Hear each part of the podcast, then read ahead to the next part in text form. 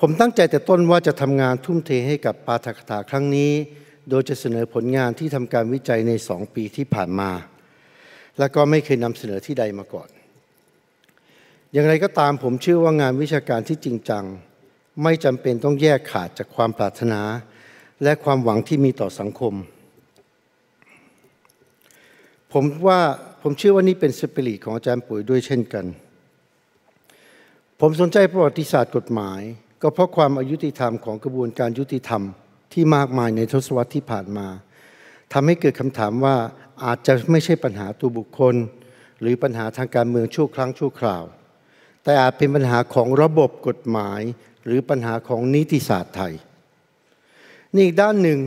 เรื่องนี้เป็นส่วนหนึ่งของความสนใจทางวิชาการ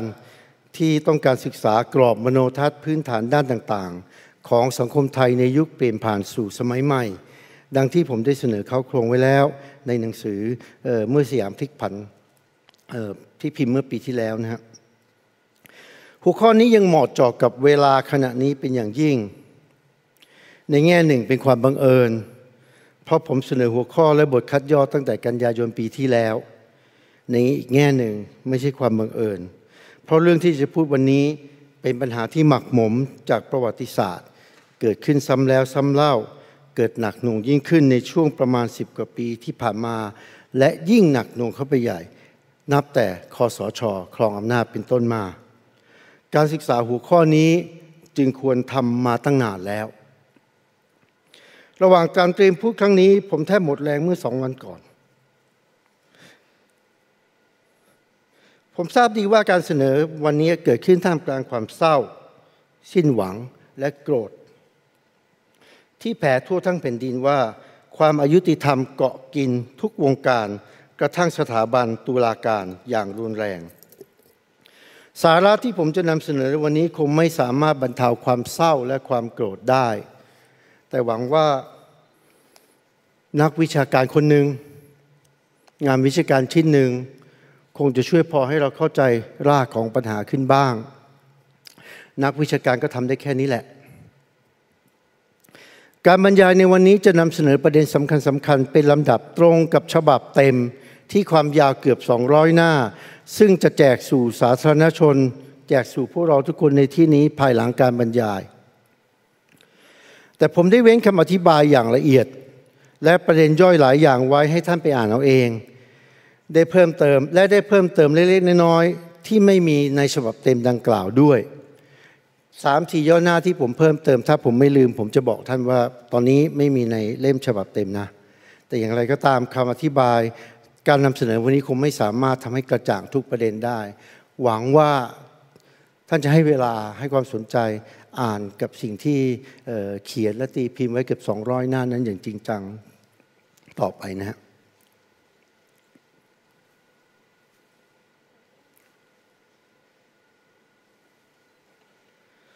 ขอเริ่มต้นด้วยจดหมายจากอาจารย์ป่วย ซึ่งท่านคงเห็นมาแล้วนะฮะ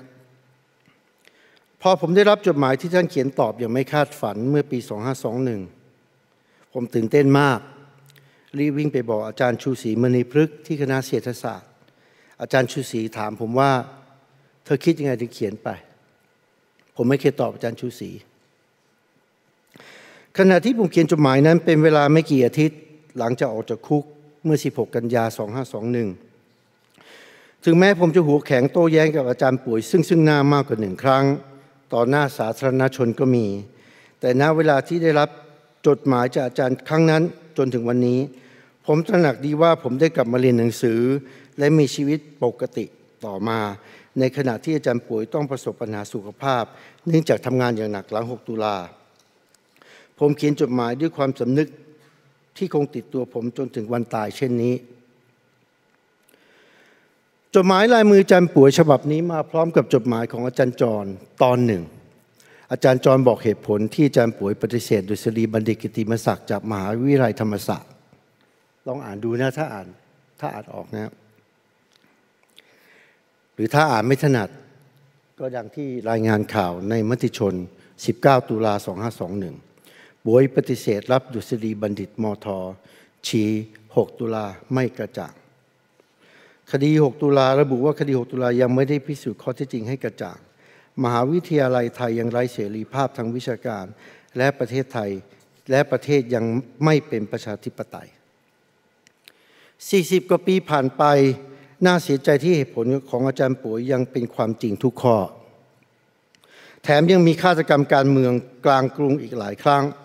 ไม่เคยมีคนต้องรับผิดชอบสักครั้งเดียว ตอกย้ำว่าสังคมไทย รัฐฆ่าคนได้ ไม่มีความผิด และรัฐเพราะรัฐและกองทัพนี่ละโทษกรรมตัวเองได้ คนไทยจำใจต้องอยู่ให้เป็น ต้องคิดแบบเดียวกับรัฐเท่านั้นถึงจะไม่เดือดร้อน อีกทางเลือกหนึ่งก็คืออยู่เงียบๆเงียบให้สนิทนะ ส่วนคนที่อยู่ไม่เป็น ก็มีชีวิตเสี่ยงคุก หรือไม่ก็ต้องออกนอกประเทศ อย่างอาจารย์ป่วยเป็นต้น การสร้างประชาธิปไตยของไทยที่ผ่านมา เราเห็นกระบวนการยุติธรรมถูกปู้ยี่ปูยำซ้ำแล้วซ้ำเล่าอย่างปราศจากความละอาย โดยเฉพาะอย่างยิ่งนับจากวิกฤตการณ์ทางการเมืองปี 2549 และหลังการรัฐประหาร 2557 ระบบกฎหมายและกระบวนการยุติธรรมของไทยอ่อนแอกฎหมายไม่เคยเป็นใหญ่ ผมหวังว่าการศึกษาประวัติศาสตร์กฎหมายของไทยครั้งนี้จะเป็นคุณแก่คนธรรมดาที่พยายามต่อสู้กับความอายุติธรรม ใครจะเรียกว่านี่คือการชังชาติก็ช่างเขา เราต้องเรียกกล้าเรียกความอายุติธรรมว่าความอายุติธรรมอย่างตรงไปตรงมา เพราะเราแคร์เราจึงยังมีความหวังว่าสังคมไทยดีกว่านี้ได้ การประจบสอพลอของคนเขาและไร้ยางอายต่างหากที่น่ารังเกียจ เพราะเป็นสิ่งหล่อเลี้ยงความอายุติธรรมไว้ การเรียกชื่อความอายุติธรรมอย่างตรงไปตรงมาว่าความอายุติธรรม ต้องกระทำได้ไม่เฉพาะในสถาบันการศึกษา ที่นักวิชาการอ้างเสรีภาพทางวิชาการ แต่ควรทำได้ในทุกตารางนิ้วของประเทศไทย รวมทั้งในเขตทหารด้วย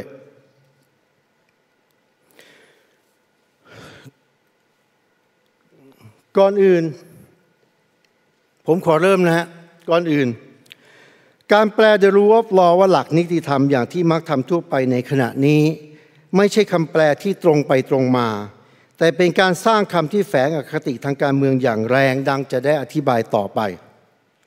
แล้วอ้างว่าคำนั้นเป็นคำแปลที่ตรงความหมาย ซึ่งไม่จริง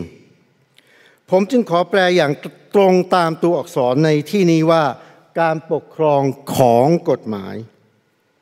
หรือไม่ก็ใช้ทับศัพท์ภาษาอังกฤษ โปรดสังเกตนะครับว่าคำที่มีความหมายตรงข้ามกับ rule of law ในภาษาอังกฤษก็คือคำว่า rule by law เนี่ยคำว่า rule by law กลับไม่มีการบัญญัติศัพท์เป็นภาษาไทย ซึ่งหากจะให้ตรงข้ามกับหลักนิติธรรม ก็น่าจะได้แก่หลักนิติอาธรรม อย่างไรก็ตามในที่นี้ ผมก็จะขอแปลตรงตามตัวอักษรเช่นกันว่า รูบายลอนะฮะการปกครองด้วยกฎหมาย ผมจะเน้นความต่างของคำว่าของและคำว่าด้วยทุกครั้ง ในหนังสือที่ท่านจะได้รับ ผมก็เน้นคำนี้ทุกครั้งที่เอ่ยถึง การปกครองของกฎหมายหรือ rule of law เนี่ยเป็นองค์ประกอบที่ขาดไม่ได้สำหรับการสร้างประชาธิปไตย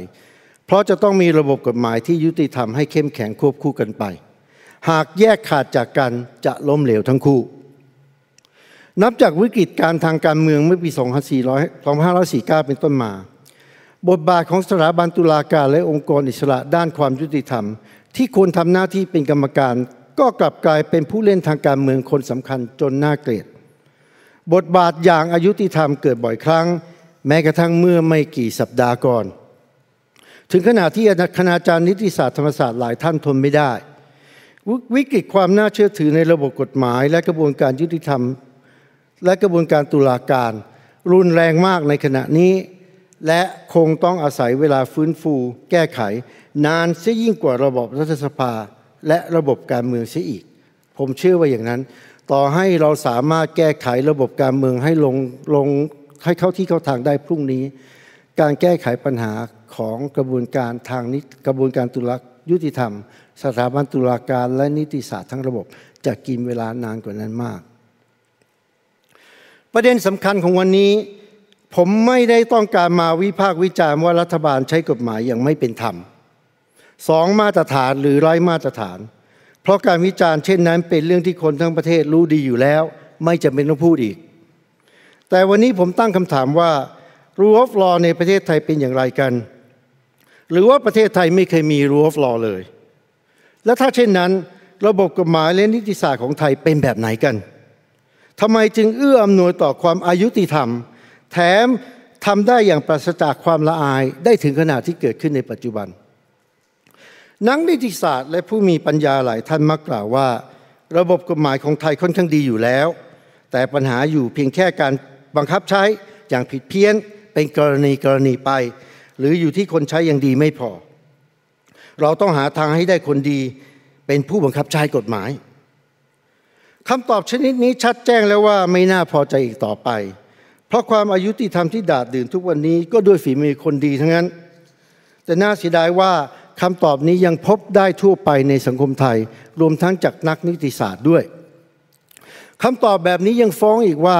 ระบบและสถาบันทางกฎหมายของเราเนี่ยอ่อนแอมาก จนไม่สามารถจำกัดความเสียหายอันเกิดจากคนที่ไม่ดี หรือจนกระทั่งคนไม่ดีที่ครองอำนาจ ก็สามารถปู้ยี่ปู้ยำกระบวนการยุติธรรมจนเละเทะ อีกทั้งน่าคิดว่าระบบและสถาบันด้านกฎหมายเอง เป็นปัจจัยเอื้ออำนวยแต่แก่ความผิดเพี้ยนเละเทะดังที่เกิดขึ้นอยู่ ดังนั้นเราควรจะต้องขบคิดหาคำอธิบายในแง่ระบบหรือสถาบัน ไม่ใช่พอใจกับคำตอบแบบง่ายๆว่า เป็นแล้วแต่กรณี และเพราะคนไม่ดีเพียงบางคน เราไม่น่าพอใจกับคำตอบแบบนี้อีกต่อไป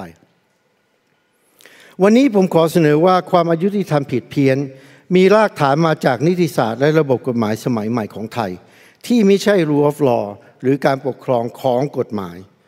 นิติศาสตร์แบบบรรทัดฐานในสากลโลกเกิดขึ้นในบริบทประวัติศาสตร์ของยุโรปอเมริกัน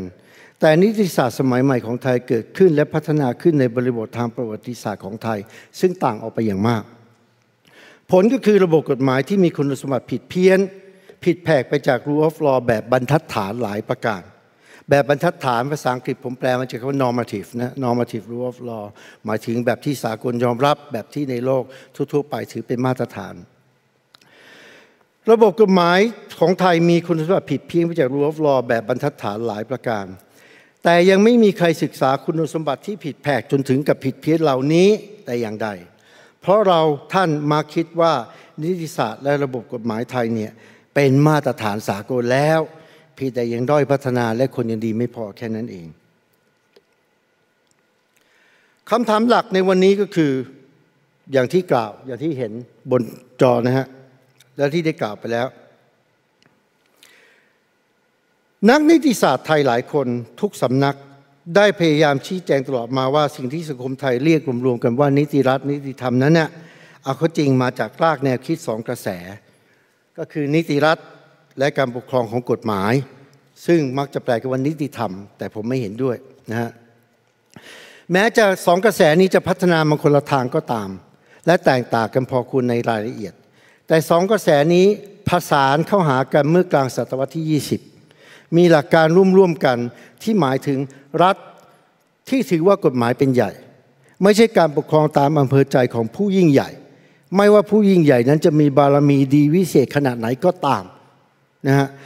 ทั้งสองกระแสทางนิติศาสตร์ในโลก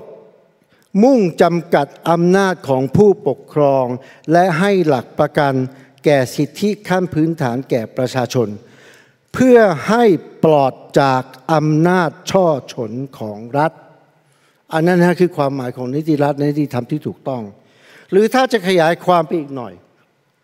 คุณสมบัติสำคัญสำคัญที่ทุกคิดทุกสำนักคิดเห็นตรงกันมีดังต่อไปนี้ อันนี้ต้องบอกกันว่า ความหมายของนิติธรรมของนิติรัฐของนิติรัฐหรือ rule of law เนี่ย ในรายละเอียดมีมาก ในโลกนี้นับเป็นสกูได้เป็นสิบสิบนะฮะมีความพยายามจะประมวล แล้วก็สรุปรวบยอดมา หลายคนพยายามทำนะฮะโดยรวมๆเนี่ยคุณไม่สามารถจำกัดกรอบ แล้วทำให้มันมีรายละเอียดที่ตรงกันได้นะแต่ว่าทุกสำนักเนี่ยพอจะสรุปลักษณะสำคัญสำคัญ 5 ประการอย่างที่เมื่อกี้ผมฉายเห็นบนจอนะฮะก็คือหนึ่ง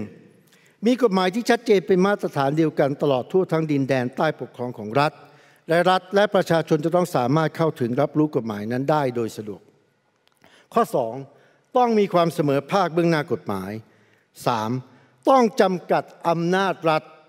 เพราะต้องปกป้องคุ้มครองสิทธิรับทรัพย์สินของปัจเจกบุคคล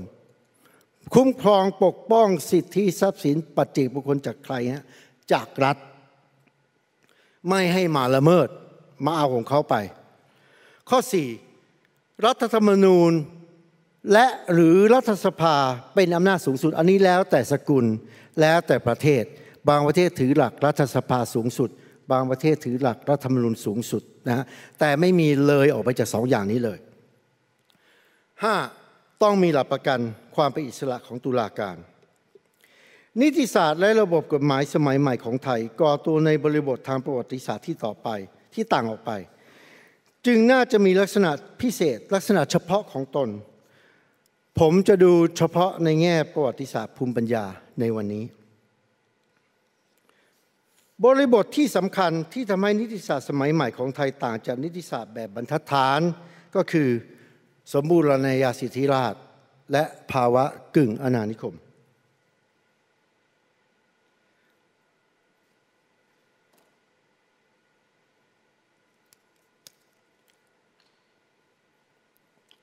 ประการแรกนะฮะแม้สยามจะไม่เคยตกเป็นเมืองขึ้นโดยตรงหรืออย่างเป็นทางการก็ตาม แต่ทศวรรษแต่ทศวรรษ 1880 ถึง 1930 เป็นช่วงกระแสสูงของลัทธิอนานิคมในเอเชีย สยามอยู่ภายใต้ภาวะกึ่งอนานิคมที่เผชิญทั้งอิทธิพลยั่วยวนจูงใจให้ผันตัวสู่ความซีวิไลตามโลกตะวันตก และเผชิญกับการขู่บังคับ ให้ต้องเปลี่ยนแปลงตามโลกตะวันตกด้วย ประการที่สอง ประวัติศาสตร์ยุโรปผ่านการปฏิวัติศาสนาในศตวรรษที่ 16 และผ่านการเปลี่ยนแปลงทางภูมิปัญญาครั้งใหญ่ ในยุคที่เราเรียกว่า Enlightenment หรือยุคเรืองปัญญา ในศตวรรษที่ 17 ถึง 18 ผลของสองกระบวนการนี้ก็คือทำให้รัฐกับสถาบันทางศาสนา ค่อยๆ แยกห่างออกจากกัน ศาสนากลายเป็นเรื่องส่วนบุคคล ในขณะที่ค่านิยมแบบโลกวิสัยหรือ secularism เนี่ยค่อยๆ แผ่ไปทั่วทั้งสังคม ระบบกฎหมายสมัยใหม่แบบบรรทัดฐานเกิดขึ้นเพื่อเป็นกติกากฎกติกาของสังคมเซคูล่านะแต่การสังคายนาหรือปฏิรูปศาสนาในสยาม ไม่เคยนำไปสู่ secularism ไม่เคยนำไปสู่โลกวิสัย หรือรัฐที่แยกออกห่างจากศาสนาจักร ดังนั้นกฎหมายในสมัยใหม่ของสยามจึงเกิดขึ้นในบริบทเช่นนี้ ประการที่สาม นิติศาสตร์สมัยใหม่แบบบรรทัดฐาน เติบโตมาควบคู่กับกระฎุมพีในระบบทุนนิยมนะฮะมากับ bourgeoisie capitalist bourgeoisie นะฮะที่ไม่ต้องการให้รัฐเข้ามายุ่มย่ามกับปัจเจกบุคคล กิจการและทรัพย์สินคนเอกชน พื้นฐานของวัฒนธรรมการเมืองนี้ เป็นที่มาของคำกล่าวที่เรารู้จักกันดีกันทั่วโลกว่าอำนาจมักช่อชนอำนาจที่สมบูรณ์จึงช่อชนสมบูรณ์แบบ คำกล่าวนี้อยู่บนพื้นฐานของกระบุนกระดุมพีที่เขาต่อสู้กับรัฐอยู่นะแต่ระบบกฎหมายสมัยใหม่ของสยาม ยังอยู่กับปรัชญาการเมืองแบบพุทธ ที่ถือว่าอำนาจสะท้อนบุญบารมี คนมีอำนาจสูงสุดก็แปลว่ามีบุญบารมีมาก และอำนาจสมบูรณ์ก็เป็นของผู้มีบุญบารมีสูงสุด ซึ่งตามคติฝรั่งคนแบบนั้นคือเป็นคนช่อชนอย่างสมบูรณ์ จึงตรงข้ามกันลิบลับ กฎหมายสมัยใหม่ของไทยเกิดขึ้นในบริบทที่มีทัศนะต่ออำนาจ ตรงข้ามกับบริบทแบบยุโรปตะวันตก ประการที่ 4 ในขณะที่นิติรัฐของยุโรปเป็นผลของการต่อสู้เพื่อจกัดอำนาจรัฐ และต้องการให้กฎหมายเป็นใหญ่เหนือกว่ากษัตริย์ การปฏิรูประบบกฎหมายในสยาม อยู่ใต้กำกับของรัฐสมบูรณาญาสิทธิราช ประการที่ 5 การเปลี่ยนผันสู่ระบบกฎหมายสมัยใหม่ จะต้องเผชิญกับจารีตกฎหมายที่มีอยู่เดิม ไม่มีทางที่จะเอากฎหมายใหม่มาแปะลงไว้ในสังคมไทยแล้วจะงอกได้ จะต้องเผชิญกับจารีตและต้องสืบทอดหรือขัดแย้งหรือทั้งสืบทอดทั้งขัดแย้งในบางด้านอย่างหลีกเลี่ยงไม่ได้ ในข้อนี้คำถามสำคัญมาก ต่อความเข้าใจนิติศาสตร์ของไทยก็คือ กษัตริย์สยามตามจารีตนั้น ใช้อำนาจนิติบัญญัติ ใช้อำนาจบัญญัติกฎหมายหรือไม่ ความเชื่อทางหลักวิชาการเห็นว่า กษัตริย์ไทยสมัยก่อนไม่มีอำนาจบัญญัติกฎหมาย เพราะถูกจำกัดด้วยพระธรรมศาสตร์อันศักดิ์สิทธิ์ ดังที่พระองค์เจ้าธานีนิวัตได้วินิจฉัยประเด็นนี้ไว้ในปี 2489 ว่า กรุณาอ่านดูนะฮะกษัตริย์ไม่ทรงถือสิทธิ์ทำการนิติบัญญัตินอกเหนือธรรมศาสตร์ได้เลยคำพีธรรมศาสตร์เป็นรัฐธรรมนูญจำกัดพระราชอำนาจทางนิติบัญญัติมาแต่โบราณ ประเด็นนี้เป็นส่วนหนึ่งของความเชื่อว่ากษัตริย์ไทยมิได้มีอำนาจสมบูรณ์ เป็นส่วนหนึ่งของการพยายามให้ผู้คนเชื่อว่าสมบูรณาญาสิทธิราชของไทยมิได้สมบูรณ์มิได้มีอำนาจ เต็มที่โหดร้าย ช่อชน แต่เป็นผู้ปกครองที่มีอำนาจจำกัดทำนองเดียวกับนิติรัฐหรือ rule of law ของฝรั่งอยู่แล้ว เพียงแต่ของไทยนั้นจำกัดด้วยพระธรรมศาสตร์ ความเชื่อนี้กลายเป็นความรู้มาตรฐานของประวัติศาสตร์กฎหมายไทย ว่ากษัตริย์แต่โบราณมีอำนาจจำกัด เพราะฉะนั้นจึงสอดคล้องกับหลักของนิติรัฐและรูออฟลออยู่แล้วหม่อมราชเวงเสนีปราโมทถึงกับแช่ซองว่านี่เป็นความวิเศษของกษัตริย์ไทย โดยไม่ต้องให้ประชาชนต่อสู้เพื่อจำกัดอำนาจของรัฐเลย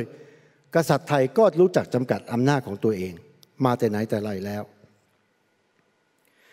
คำพีพระธรรมศาสตร์เป็นหลักกฎหมายตามจารีตฮินดูพุทธ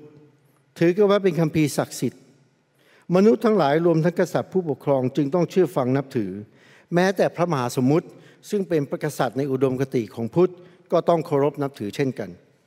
ปัญหาก็คือพระธรรมศาสตร์ที่เป็นตัวบทใช้อ้างอิงตรวจสอบพระธรรมศาสตร์ใช้อ้างอิงตรวจสอบอย่างเคร่งครัดเหมือนเราอ้างอิงตรวจสอบกับรัฐธรรมนูญหรือ เป็นไปได้หรือไม่ว่าพระธรรมศาสตร์อาจเป็นที่รู้จักนับถือบูชาในฐานะคำพีศักดิ์สิทธิ์ แต่ไม่ใช่เอกสารที่เราเอามาใช้อ้างอิงเรากับเป็นรัฐธรรมนูญอย่างที่เชื่อกันทำนองเดียวกับที่คนไทยเนี่ยบอกว่าคำพีสูงสุดของพุทธศาสนาคือพระไตรปิฎกจะถามว่าคนดูพระไตรปิฎกไหมฮะถามว่าอิทธิพลของคำสั่งสอนที่มีต่อประชาชนอย่างเราเราเนี่ย หรือแม้กระทั่งต่อผู้ปกครองเนี่ยคือพระไตรปิฎกเหรอหรือว่าคืออัตถกถาและชาดกต่างๆ ในทำนองเดียวกันนะฮะอันนี้เปิดเป็นคำถามไหมนะกฎหมายที่เกี่ยวข้องกับชีวิตทั้งของเจ้าผู้ปกครองและรัษฎรทั้งหลายมากกว่า อาจจะเป็นกฎหมายและคำสั่งต่างๆ ซึ่งกษัตริย์บัญญัติขึ้นบังคับใช้ที่เรียกรวมๆว่าพระราชสา ซึ่งเป็นคำรวมของพระราชกำหนด พระราชบัญญัติและกฎอื่น ๆ ที่กษัตริย์บัญญัติขึ้นในยุคก่อนสมัยใหม่ เราจะเรียกรวมว่าพระราชศาสตร์ประวัติศาสตร์กฎหมายของไทยมักเน้นว่าราชศาสตร์ไม่สำคัญ เป็นกฎหมายชั้นรอง เพราะเป็นแค่ส่วนขยายของพระธรรมศาสตร์ เพื่อการบริหารบ้านเมืองชั่วคราว และให้จบราชศาสตร์หมดอายุไปตามรัชสมัย ไม่มีผลนะครับใช้ข้ามรัชสมัย ตรงนี้เป็นการถกเถียงผมนะฮะหากเราเทียบราชศาสตร์กับธรรมศาสตร์ ก็คงเข้าใจได้ไม่ยากว่า กษัตริย์ไทยเนี่ยไม่มีทางมีอำนาจระดับเดียวกับผู้สร้างพระธรรมศาสตร์ หรือผู้ค้นพบพระธรรม เพราะผู้สร้างพระธรรมศาสตร์คือพระเจ้าของฮินดู พระธรรมศาสตร์เนี่ยเกิดการค้นพบพระเจ้าลึกอยู่บนกำแพงจักรวาล กษัตริย์ไทยทุกพระองค์รู้ตัวแน่ว่าตนไม่ได้ตนไม่ใช่พระเจ้า ตนไม่ใช่พระพุทธเจ้าด้วย แต่คงไม่มีกษัตริย์คนไหน องค์ไหนสับสนระหว่างอำนาจของตนเองกับความศักดิ์สิทธิ์ของพระธรรมศาสตร์กษัตริย์ไทยน่าจะใช้อำนาจที่บัญญัติกฎหมายตามที่ตนต้องการอยู่ดี พระราชศาสตร์ของไทยยังมีอีกลักษณะหนึ่งซึ่งไม่ปรากฏในที่อื่นก็คือ พระราชศาสตร์ถูกรวมเข้าไว้ในคัมภีร์เล่มเดียวกับพระธรรมศาสตร์ อันนี้ไม่มีจารีตฮินดูทำอย่างนี้ จารีตมอญพม่าซึ่งเป็นต้นทางของพระธรรมศาสตร์ที่เข้ามาในสังคมไทย เขาก็ไม่ทำอย่างนี้ แต่จารีตพระธรรมศาสตร์ของไทย เรารวมกฎหมายศักดิ์สิทธิ์ กับกฎหมายที่บัญญัติโดยกษัตริย์เข้าไว้ในเล่มเดียวกัน การทำเช่นนี้ทำให้พระราชศาสตร์กลายเป็นส่วนหนึ่งของความของคำพิศักดิ์สิทธิ์ทางกฎหมายไปด้วย แม้จะมีการชำระกฎหมายหลายครั้ง เป็นครั้งคราวหลาย ๆ ครั้ง บางบทบางมาตราถูกตัดทิ้ง แต่หลายบทหลายมาตรากลับคงอยู่ข้ามรัชสมัย กลายเป็นว่าราชศาสตร์จำนวนไม่น้อยกลายเป็นกฎหมายที่ถาวร ไม่ใช่ชั่วครั้งชั่วคราว ไม่สิ้นสุดไปตามรัชสมัยอีกต่อไป แถมยังอิงแอกกับพระธรรมศาสตร์ จนพลอยได้บุญไปด้วย คือพลอยถือว่าพระราชศาสตร์เหล่านั้น ก็ศักดิ์สิทธิ์ไปด้วย เช่นนี้แล้วกษัตริย์จึงมีอำนาจไม่ต่างกับ the sovereign ผู้สร้างกฎหมาย ตามปรัชญาการสร้างกฎหมายของยุโรปก่อนยุคสมัยใหม่ แถมกฎหมายเหล่านั้นยังเป็นกฎหมายที่เป็นพื้นฐานให้ความชอบธรรมแก่อำนาจของกษัตริย์โดยตรง และทันทียิ่งกว่าพระธรรมศาสตร์ หรือคัมภีร์ศาสนาใดๆเสียอีก กษัตริย์สยามก่อนยุคสมัยใหม่เป็นผู้บัญญัติกฎหมายหรือไม่ ประเด็นนี้เป็นเรื่องใหญ่ที่ไม่มีคนหยิบยกขึ้นมาอภิปรายมากกว่าครึ่งศตวรรษ 50 กว่าปี คนสุดท้ายที่อภิปรายคือโรแบร์แลงกา ซึ่งเป็นนักวิชาการที่ผลิตงานขึ้น ในประมาณทศสมัยทศประมาณ2475 สมัย 1930 1940 และผลิตงานหลังสุดตีพิมพ์เป็นเล่มในภาษาอังกฤษเมื่อ 1973 แต่งานที่เขาทำแล้วออกมาเป็นภาษาไทยเกิดขึ้นในช่วงตั้งมทกตำราของท่านใช้เป็นตำราของมทกด้วยจนกระทั่งมีผู้หยิบยกมาอภิปรายปัญหาเมื่อสามปีก่อนนี้เองสี่ปีก่อนนี้เอง 2016 คือหนังสือของคริสเบเกอร์และผาสุพงไพจิต ได้โต้แย้งความเชื่อนี้เมื่อเร็วๆนี้นั้นข้อโต้แย้งเมื่อกี้ที่ผมพูดเป็นของผม โดยอิงกับผาสุกกับคริสนะฮะเขาเสนอว่าความสำคัญของกฎหมายที่บัญญัติโดยกษัตริย์ เป็นลักษณะพิเศษอย่างหนึ่งของอยุธยา ขอย้ำนะฮะเอาก็จริงเขาไม่ได้เขียนตรงนี้ผมขอเพิ่มว่า พม่าก็ให้ความสำคัญแก่ราชศาสตร์ แต่ราชศาสตร์เป็นวรรณกรรม เป็นอักษรศาสตร์ที่ต่างไปจากราชศาสตร์แบบไทย คือรวมหลายอย่างที่ไม่เหมือนไทยรวม และเขาไม่เคยพิมพ์ในเล่มเดียวกัน ของไทยพิมพ์เล่มเดียวกัน และไม่ inclusive เท่ากับของพม่านะคริสเบเกอร์กับผาสุก พงษ์ไพจิตรเห็นว่าพระธรรมศาสตร์มิได้มีบทบาทมากในสังคมสยาม อย่างที่นักประวัติศาสตร์เข้าใจกัน กฎหมายอยุธยามีความละเอียดซับซ้อนมาก และสะท้อนพัฒนาการมานานในสังคมไทยนี้เองมิใช่การแปลมาจากพระธรรมศาสตร์ซึ่งเป็นประสบการณ์สังคมอื่น ตัวอย่างกฎมนเทียนบาน กฎหมายสำคัญที่เรารู้จักกันดี สมัยนี้อาจจะศักดิ์สิทธิ์กว่ารัฐธรรมนูญอีกกฎมนเทียนบาน สาระของกฎมนเทียนบาน ฉบับอยุธยา สะท้อนหลักใหญ่ของระบบการเมืองและระเบียบสังคมอยุธยาอย่างชัดแจ้งได้แก่ สะท้อนลำดับชั้นของเจ้าและขุนนางระดับต่างๆ อย่างละเอียด เป็นไปไม่ได้ที่พระธรรมศาสตร์ของฮินดูพุทธจะรู้จักสังคมอยุธยาละเอียดขนาดนั้น และกบมุนเทียนบานนี้สำคัญขนาดไหนผู้เราก็รู้จักกันดี นี่คือ ประสบการณ์ของอยุธยา ยังมีกฎหมายอื่นอีกหลายฉบับที่สะท้อนลักษณะความเป็นไปของสังคมอยุธยา และมีผลนะครับใช้ยาวนานหลายร้อยปี เช่น พระอายการอาญาหลวง ซึ่งมีบทลงโทษรุนแรงมาก และมีรายละเอียดอย่างมากเกี่ยวกับสังคมอยุธยาเช่นกัน เหล่านี้เป็นตัวอย่างและเหตุผลเพื่อยืนยันว่า กษัตริย์ไทยก่อนสมัยใหม่ มีอำนาจ และใช้อำนาจนั้นบัญญัติกฎหมายมาหลายร้อยปีก่อนการปฏิรูปกฎหมายสมัยใหม่ อันที่จริงมีอีกกรณีหนึ่งซึ่งรู้จักกันดี ก็คือคดีอำแดงป้อมเป็นชู้และฟ้องหย่าในบุญศรีผู้เป็นสามี คดีนี้เป็นจุดกำเนิดของการชำระกฎหมายตราสามดวงในสมัยรัชกาลที่หนึ่งกรณีนี้นักประวัติศาสตร์กฎหมายแทบทุกคน ถือว่าเป็นหลักฐานยืนยันว่ากษัตริย์ไทยยึดมั่นอยู่ในกรอบของพระธรรมศาสตร์ เมื่อเห็นว่าจะต้องมีการผิดเพี้ยนก็ต้องย้อนกลับไปชำระสะสางกับพระธรรมศาสตร์ให้แน่ใจ แต่มีคนหนึ่งที่เห็นต่าง คือแรงกาฮะปรมาจารย์ต้นทางของประวัติศาสตร์กฎหมายไทย ตั้งข้อสังเกตน่าสนใจมากว่า พระเจ้าอยู่หัวรัชกาลที่หนึ่งมั่นใจได้อย่างไรว่ากฎหมายมันคลาดเคลื่อน แรงกาเห็นว่าพระองค์อาศัยความคิดของพระองค์เอง แล้วไปแก้กฎหมาย นี่แสดงว่ารัชกาลที่หนึ่งนะฮะใช้โบราณราชประเพณีที่ให้อำนาจกษัตริย์ในการวินิจฉัยว่าอะไรวิปลาสอะไรยุติธรรม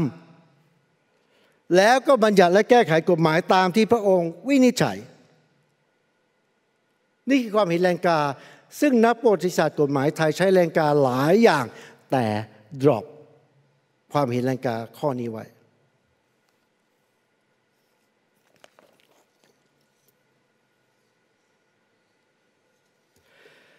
การปฏิรูปกฎหมายสมัยใหม่ของสยามที่แท้จริง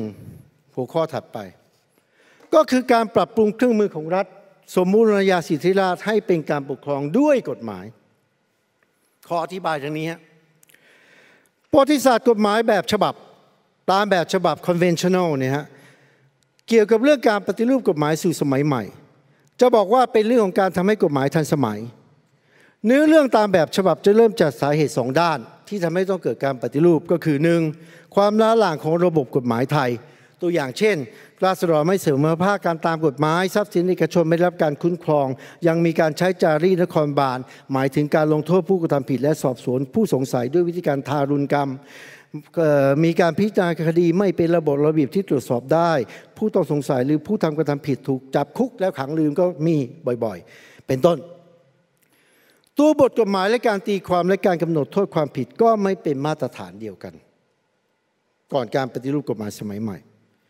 สาเหตุที่สองที่มักจะเน้นกันมากจะยิ่งกว่าสาเหตุแรกเสียอีกก็คือการเสียเอกราช เพราะฝรั่งไม่ยอมรับอำนาจศาลไทยทำให้สยามต้องเร่งปรับปรุง กฎหมายให้ได้มาตรฐานที่ต่างชาติยุโรปยอมรับ จึงว่าจ้างชาวต่างชาติผู้เชี่ยวชาญกฎหมายเข้ามาเป็นมาตรเข้ามาปรับปรุงระบบกฎหมายให้ได้มาตรฐานที่ยุโรปยอมรับนะฮะเอามาเป็นกรรมการร่วมกับเจ้านายผู้ปกครองไทยหลายคนเพื่อสร้างระบบประมวลกฎหมายขึ้นมา ใช้เวลากว่า 10 ปี ประมวลกฎหมายฉบับแรกก็สำเร็จ คือกฎหมายลักษณะอาญารศ127 พศ 2451 ก่อนในหลวงรัชกาลที่ 5 สิ้นพระชนเออสวรรคตสองปี แล้วก็ตามมาในสมัยรัชกาลที่ 6 ด้วยประมวลกฎหมายแพ่งและพาณิชย์ และกฎหมายวิธีพิจารณาความอาญา และวิธีพิจารณาความแพ่ง จนสำเร็จหมดในปี 2478 หลัง 2475 และด้วยเหตุนี้จารย์ปีดีจึงสามารถนำไปต่อรอง เพื่อขอเอกราชทางศาลหมายถึงว่างด สิทธิสภาพนอกอาณาเขตสำเร็จเมื่อปี 2481 กฎหมายตามแบบฉบับตามมาตรฐานประวัติศาสตร์กฎหมายตามแบบฉบับจะบอกว่า นี่เป็นความสำเร็จที่ยิ่งใหญ่ เพราะช่วยทั้งรักษาเอกราชของสยาม และปรับปรุงระบบกฎหมายให้ทัดเทียมมาตรฐานสากล ด้วยพระปรีชาสามารถของกษัตริย์และชนชั้นนำไทย จึงทำให้ระบบกฎหมายและกระบวนการตุลาการทัดเทียมกับที่สากลยอมรับ และทำให้ราษฎรทุกคนเป็นปัจเจกบุคคลที่เสมอภาคกัน และเป็นจุดเริ่มต้นของการยอมรับทรัพย์สินและกรรมสิทธิ์เอกชน และอื่นๆ ข้อตัวตัวแย้งของผมก็คือ ในความเป็นจริง ยังมีความขัดแย้งระหว่างกฎหมายสมัยใหม่ ที่ไม่ลงรอยกับจารีตกฎหมายตามแบบเดิม หรือขัดฝืนค่านิยมในสังคมไทยอยู่ ในหนังสือผมชี้ด้วยกันสามผมชี้กันสี่ประเด็น ในที่นี้ผมขอยกประเด็นเดียวพอ คือเรื่องความเสมอภาคเบื้องหน้ากฎหมาย ว่าหลังมีกฎหมายสมัยใหม่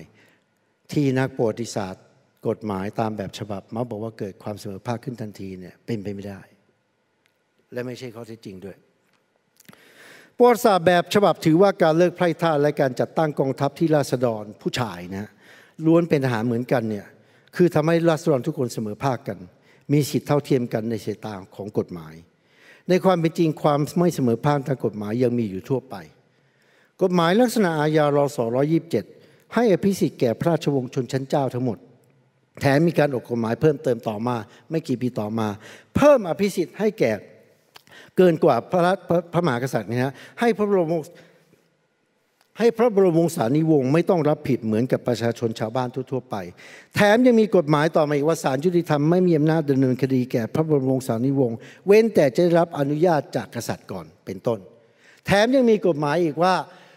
ถ้าจะดำเนินคดีกับรัฐลิบลิบทรัพย์ราชการข้าราชการเนี่ยต้องขออนุญาตในหลวงก่อน ดีแต่ว่าข้อนี้เนี่ยยกเลิกเมื่อต้นรัชกาลที่ 6 บอกไม่ต้องขอแล้ว คุณจะลงโทษยึดทรัพย์ข้าราชการเนี่ยทำไปได้เลยตามกฎหมาย ไม่ต้องขอ แต่แปลว่าอย่างน้อยสุด หลังเราสอร้อยิบเจ็ดไม่กี่ปีเนี่ยศาลยังไม่กล้า เพราะยังมีกฎหมายนั้นอยู่นะนี่เป็นตัวอย่างของมีของการที่ว่าคนเหล่านั้นยังไม่เท่าเทียมกันนะฮะที่กล่าวว่าการเลิกท่าเปลี่ยนไพร่เป็นทหารย่อมเท่ากับทุกคนเสมอภาคกันนั้น เป็นตรกาที่ง่ายเกินไป การเลิกไพร่ท่าเป็นเพียงทำให้สถานะไพร่และท่ายุติลง แต่ความไม่เสมอภาคในฐานะแบบอื่นๆ และการมีไพร่ธาตอย่างพฤตินัยยังมีอยู่ต่อมาอีกเป็นเวลานาน ผมหมายถึงว่าอย่างพฤตินัยที่มีผลต่อการปฏิบัติทางกฎหมายด้วยนะ หมายถึงเราดูว่าเขาเป็นไพร่เป็นท่าเป็นนายอะไรเนี้ยดังที่ทั้งที่กฎหมายไม่อนุญาตให้ทำอย่างนั้นแล้วเนี่ยยังมีต่อมาอีกเป็นเวลานาน สถานะของบุคคลที่แบ่งชั้นตามสังคม ความรับผิดชอบทางสังคมของปัจเจกบุคคล ยังมีความแตกต่างกันตามหน้าที่เราได้ยินอยู่เสมอสำนวนไทยที่ผมเชื่อว่าทุกคนแม้กันในรวมทั้งคนที่ไม่ชอบพลเอกประยุทธ์ก็พูดตรงกันคือนอกจากสิทธิเสรีภาพเราต้องรู้ว่าเรามีหน้าที่ด้วย เราพูดเหมือนกันหมดทั้งสังคมไทยคำกล่าวเช่นนี้เป็นวาทกรรมที่แฝง อุดมคติเรื่องอำนาจและเป็นชั้นแบ่งคนเป็นชั้นแบบพุทธฮินดู เรามักจะทำพูดกันจนไม่รู้ตัว เรากลับไม่พูดถึงสิทธิที่พึงมีเท่ากันและไม่ต่างกัน ฝรั่งเขาจะพูดถึงสิทธิที่พึงมีเท่ากันและไม่ต่างกัน เขาจะไม่โยงกลับไปถึงหน้าที่นะฮะสองอย่างนี้คือบอกเราไม่ต้องเป็นคนฝรั่ง ตามเดี๋ยวคุณครับตัดสินใจเอาเอง ผมบอกได้แต่ว่าต่างกันนะ คุณอย่าคิดว่าคนในโลกนี้มีวัฒกรรมทำนองเดียวกันนะฮะเราติดกับการที่ว่าเมื่อผู้รู้สิทธิ แต่คุณต้องรู้นะคุณมีหน้าที่ต่างกันด้วยนะ เดี๋ยวผมจะกลับมาประเด็นนี้อีกทีหนึ่งบุคคลในทางกฎหมาย จึงไม่ใช่อินดิวิวที่เสมอภาคกันเหมือนอย่างที่กฎหมายมาตรฐานบรรทัดฐานเขาแอสูม อันที่จริงหลักฐานเรื่องการปฏิรูปกฎหมาย ไม่เคยมีชิ้นเดียว ไม่เคยมีชิ้นใดเลยที่กล่าวถึงความเสมอภาค เพราะย่อมหมายถึงว่าเจ้ายอมอยู่ใต้กฎหมายเดียวกันกับราษฎร แถมมีข้อความทางกฎหมาย ซึ่งผมขอให้ไปอ่านเอง ผมตัดตอนนั้นออกไป ที่ที่ปรึกษากฎหมายระบุว่า สิทธิอะไรบ้าง ที่ไม่จำเป็นต้องระบุในกฎหมายลักษณะอาญาเรา227 เพราะสิทธิเหล่านั้นไม่เคยมีในสังคมไทย จึงไม่ต้องกล่าวถึงอีกต่อไป ซึ่งผมแปลว่าก็ไม่ต้องมีต่อไปนะฮะภายใต้สมบูรณาญาสิทธิราชความแตกต่างระหว่างเจ้าขุนนางข้าราชการราษฎร และสถานะของคนยังดำรงอยู่เช่นเดิม เพียงแต่สถานะที่เป็นทางการว่าเป็นไพร่และเป็นทาสยุติลง เปลี่ยนเป็นว่าราษฎรล้วนเป็นพลเมืองที่เสมอภาคกันใต้ชนชั้นสูง ใต้คนมีอำนาจ ใต้ข้าราชการของพระบาทสมเด็จพระเจ้าอยู่หัว ระบบกฎหมายสมัยใหม่ของไทยก็สร้างขึ้นในภาวะเช่นนั้นคำว่าพลเมืองที่เรามักใช้กันในความหมายเท่ากับซิติเซนในระยะไม่กี่ปีที่ผ่านมา ภายใต้ระบอบที่เราเรียกว่าเป็นประชาธิปไตยอย่างที่เห็นกันอยู่ แท้จริงเป็นคำเก่า พบได้อย่างน้อยที่สุดในกฎหมายตราสามดวง ซึ่งค่อนข้างมั่นใจว่าเก่ากว่านั้นแน่ๆแปลตรงตัวว่าพละกำลังของเมือง หมายถึงว่าไพร่ฟ้าที่เป็นกำลังแรงงาน เป็นมือเป็นตีนเป็นกล้ามเนื้อของบ้านเมืองพลเมืองจึงหมายถึงราษฎรในเชิงหน้าที่ คือเป็นองค์คาพยพขององค์รวมที่เรียกว่าชาติ เป็นองค์พายพองค์องค์คาพยพที่มีหน้าที่เป็นกำลังเป็นพละพลเมืองจึงเป็นศัพท์ที่ใช้โดยไม่รวมถึงชนชั้นปกครอง เพราะชนชั้นปกครองถือว่าตัวเองเป็นสมอง เป็นศีรษะ เป็นหัวใจ ไม่ใช่พละกำลังของบ้านเมือง แม้แต่เทียนวันก็ใช้ในความหมายนี้อย่างชัดเจน ดังนั้นพลเมืองจึงไม่ใช่ซิติเซน พลเมืองจึงไม่สะท้อนสภาวะความเป็นปัจเจกภาพ หรือ individuality อย่างเด็ดขาด พลเมืองจึงไม่ใช่คำที่มีนัยยะหมายถึงปัจเจกชน และสิทธิของปัจเจกชน individual right ความเป็นส่วนตัว privacy หรือสิทธิทางการเมือง แน่นอนครับผู้เราสามารถเปลี่ยนความหมายของคำได้ แต่ผมแค่เตือนไว้ว่า คำว่าพลเมืองที่เป็นมาในประวัติศาสตร์ มีลักษณะเช่นนี้ เหตุผลที่ใช้อธิบายความไม่เสมอภาคกันเป็นประจำก็คือ ปัญหาอยู่ที่การบังคับใช้เป็นความบกพร่องของสังคมที่ยังดีไม่พอ เป็นกรณียกเว้น แต่โดยปกติไม่เป็นอย่างนั้น ผมอยากฝากให้คิดตัวเองนะว่าความไม่เสมอภาคเนี่ยเป็นเรื่องปกติ หรือผิดปกติ เป็นเรื่องปกติหรือเป็นข้อยกเว้น ผมกลับคิดว่าความเห็นส่วนตัวผมก็คือมันหนักหน่วงยิ่งขึ้นในปัจจุบันอย่างเห็นได้ชัด เพราะอภิสิทธิ์ทางกฎหมายของคนบางกลุ่มบางชนชั้น กลายเป็นเรื่องที่ไม่ต้องละอายกันอีกต่อไปแล้ว อวดกันอย่างโจงแจ้งก็มี ไม่ใช่แต่เพียงรัฐะนะฮะผมไม่ใช่ Facebook แต่คนข้างๆ ผมเล่าให้ผมฟังเป็นประจำการอวดอ้างอภิสิทธิ์ต่างๆ แก้ตัวน้ำขุนๆเกิดขึ้นบ่อยครั้งมาก เพราะเขาไม่จำเป็นต้องเห็นหัวสาธารณชน เขารู้เขามีอภิสิทธิ์อยู่ และถึงที่สุดก็คือการออกกฎหมายให้อภิสิทธิ์เหล่านั้นเนี่ยแก่คนบางกลุ่มเนี่ยมันถูกกฎหมายซะเลย เดี๋ยวผมจะกล่าวข้อนี้ต่อไป มีบางครั้งบางคนนอกจากออกกฎหมายให้ตัวเองได้อภิสิทธิ์ แล้วยังตามด้วยการเฉลิมฉลองอภิสิทธิ์เหล่านั้นด้วย ตอกย้ำกันอย่างชัดๆ ทั้งสังคมเลยว่า ความไม่เสมอภาคนั้น เป็นไปตามกฎหมาย และเป็นเรื่องปกติ ความเชื่อที่ว่ากองทัพและทหารเกณฑ์ และการเกณฑ์ทหารแสดงถึงความเสมอภาคของราษฎร เป็นความเข้าใจผิดมายาวนานของนักประวัติศาสตร์ ในกรณีของนักประวัติศาสตร์เองนะไม่ใช่ของนักประวัติศาสตร์กฎหมาย กองทัพไทยเป็นสถาบันที่สะท้อนระเบียบความสัมพันธ์ความเห็นของผมนะกองทัพไทยเป็นสถาบันที่สะท้อนระเบียบความสัมพันธ์ของคนในวัฒนธรรมศักดินาแบบใหม่ นั่นคือราษฎรเสมอภาคกันภายใต้อำนาจ และบารมีของนายพล ซึ่งไม่ใช่แค่ผู้บังคับบัญชา แต่เป็นชนชั้นศักดินาใหม่ในเครื่องแบบ ส่วนทหารเกณฑ์และทหารชั้นผู้น้อย ก็ไม่ใช่แค่ผู้ใต้บังคับบัญชา แต่เป็นไพร่แบบใหม่นั่นเอง ผมเห็นว่านี่เป็นเหตุผลสำคัญที่คนไม่เคยพูดถึง ว่าทำไมยกเลิกการเกณฑ์ทหารเนี่ยยากเย็นอย่างยิ่ง ผมอธิบายอย่างนี้ฮะเพราะทหารเกณฑ์การมีทหารเกณฑ์เป็นคนรับใช้ เป็นตัวเป็นรูปธรรมที่ยืนยันถึงความเป็นมูลนายของนายพล ถ้าคุณเลิกทหารเกณฑ์ หลักฐานที่จะบอกว่าเขาเป็นนายพลหายหมดเลยฮะ อันนี้ผมไม่ได้ล้อเล่น ผมพูดอย่างซีเรียส ถ้าคุณเลิกทหารเกณฑ์อะไรอีกล่ะ ที่จะมาบอกว่าความเป็นนายพลของเขามากกว่านายพล แต่เป็นมูลนายด้วย หมดไปทันที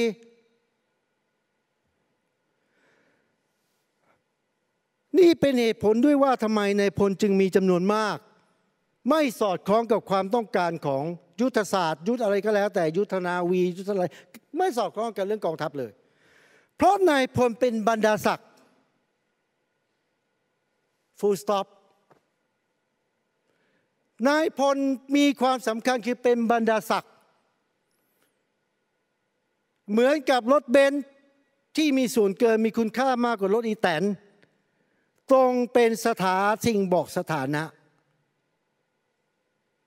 นายพลจึงมีจำนวนไม่จำกัด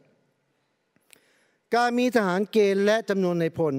เป็นเรื่องของอภิสิทธิ์ล้วนๆไม่เกี่ยวกับกิจการทหารแต่อย่างใด บุคคลในความสัมพันธ์ทางสังคมแบบที่พลเมืองทั้งหลายล้วนเสมอภาคกันข้างใต้ชนชั้นสูง และชนชั้นผู้มีอำนาจแบบนี้เติบโตต่อมาทำให้หลักการความไม่เสมอภาคทางกฎหมายเนี่ย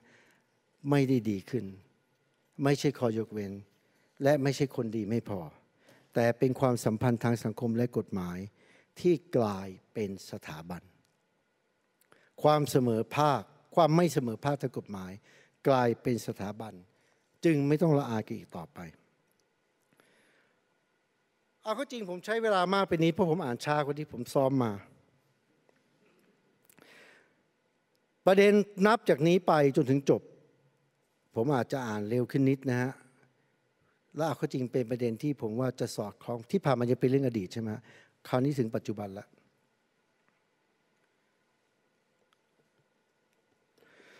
ผลสำคัญมากอย่างหนึ่งของการปฏิรูปกฎหมาย ในสมัยรัชกาลที่ 5 นักนิติศาสตร์เชื่อว่า คือทำให้เกิดแนวคิดนิติศาสตร์ที่สนับสนุนระบอบเผด็จการ อันนี้เป็นความเชื่อของนักนิติศาสตร์ทั่วไปนะไม่ใช่เพียงเฉพาะผม นักนิติศาสตร์ ไทยมักกล่าวว่า การปฏิรูปทำให้สำนักกฎหมายบ้านเมือง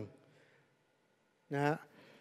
หรือในภาษาอังกฤษว่า legal positivism เนี่ยเข้าครอบงำวงการกฎหมายไทยสำนักนี้ถือว่า กฎหมายเป็นคำสั่งของรัฐ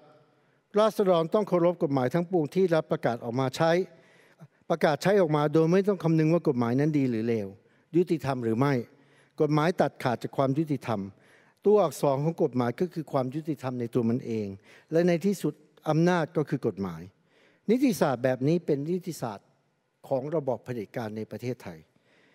นักนิติศาสตร์ส่วนใหญ่ในประเทศไทยปัจจุบันเขาเห็นตรงกันข้อนี้ เดี๋ยวประเด็นที่ผมจะเพิ่มก็คือว่าทางเลือกที่นักนิติศาสตร์ส่วนใหญ่เห็นว่าเป็นทางเลือกเอาเข้าจริง ก็เป็นนิติศาสตร์ของเผด็จการไม่ต่างกัน กลับมาที่นี่ก่อน อิทธิพลของสำนักกฎหมายบ้านเมือง มาถึงสยามโดยกรมหลวงราชบุรีดีเลกฤทธิ์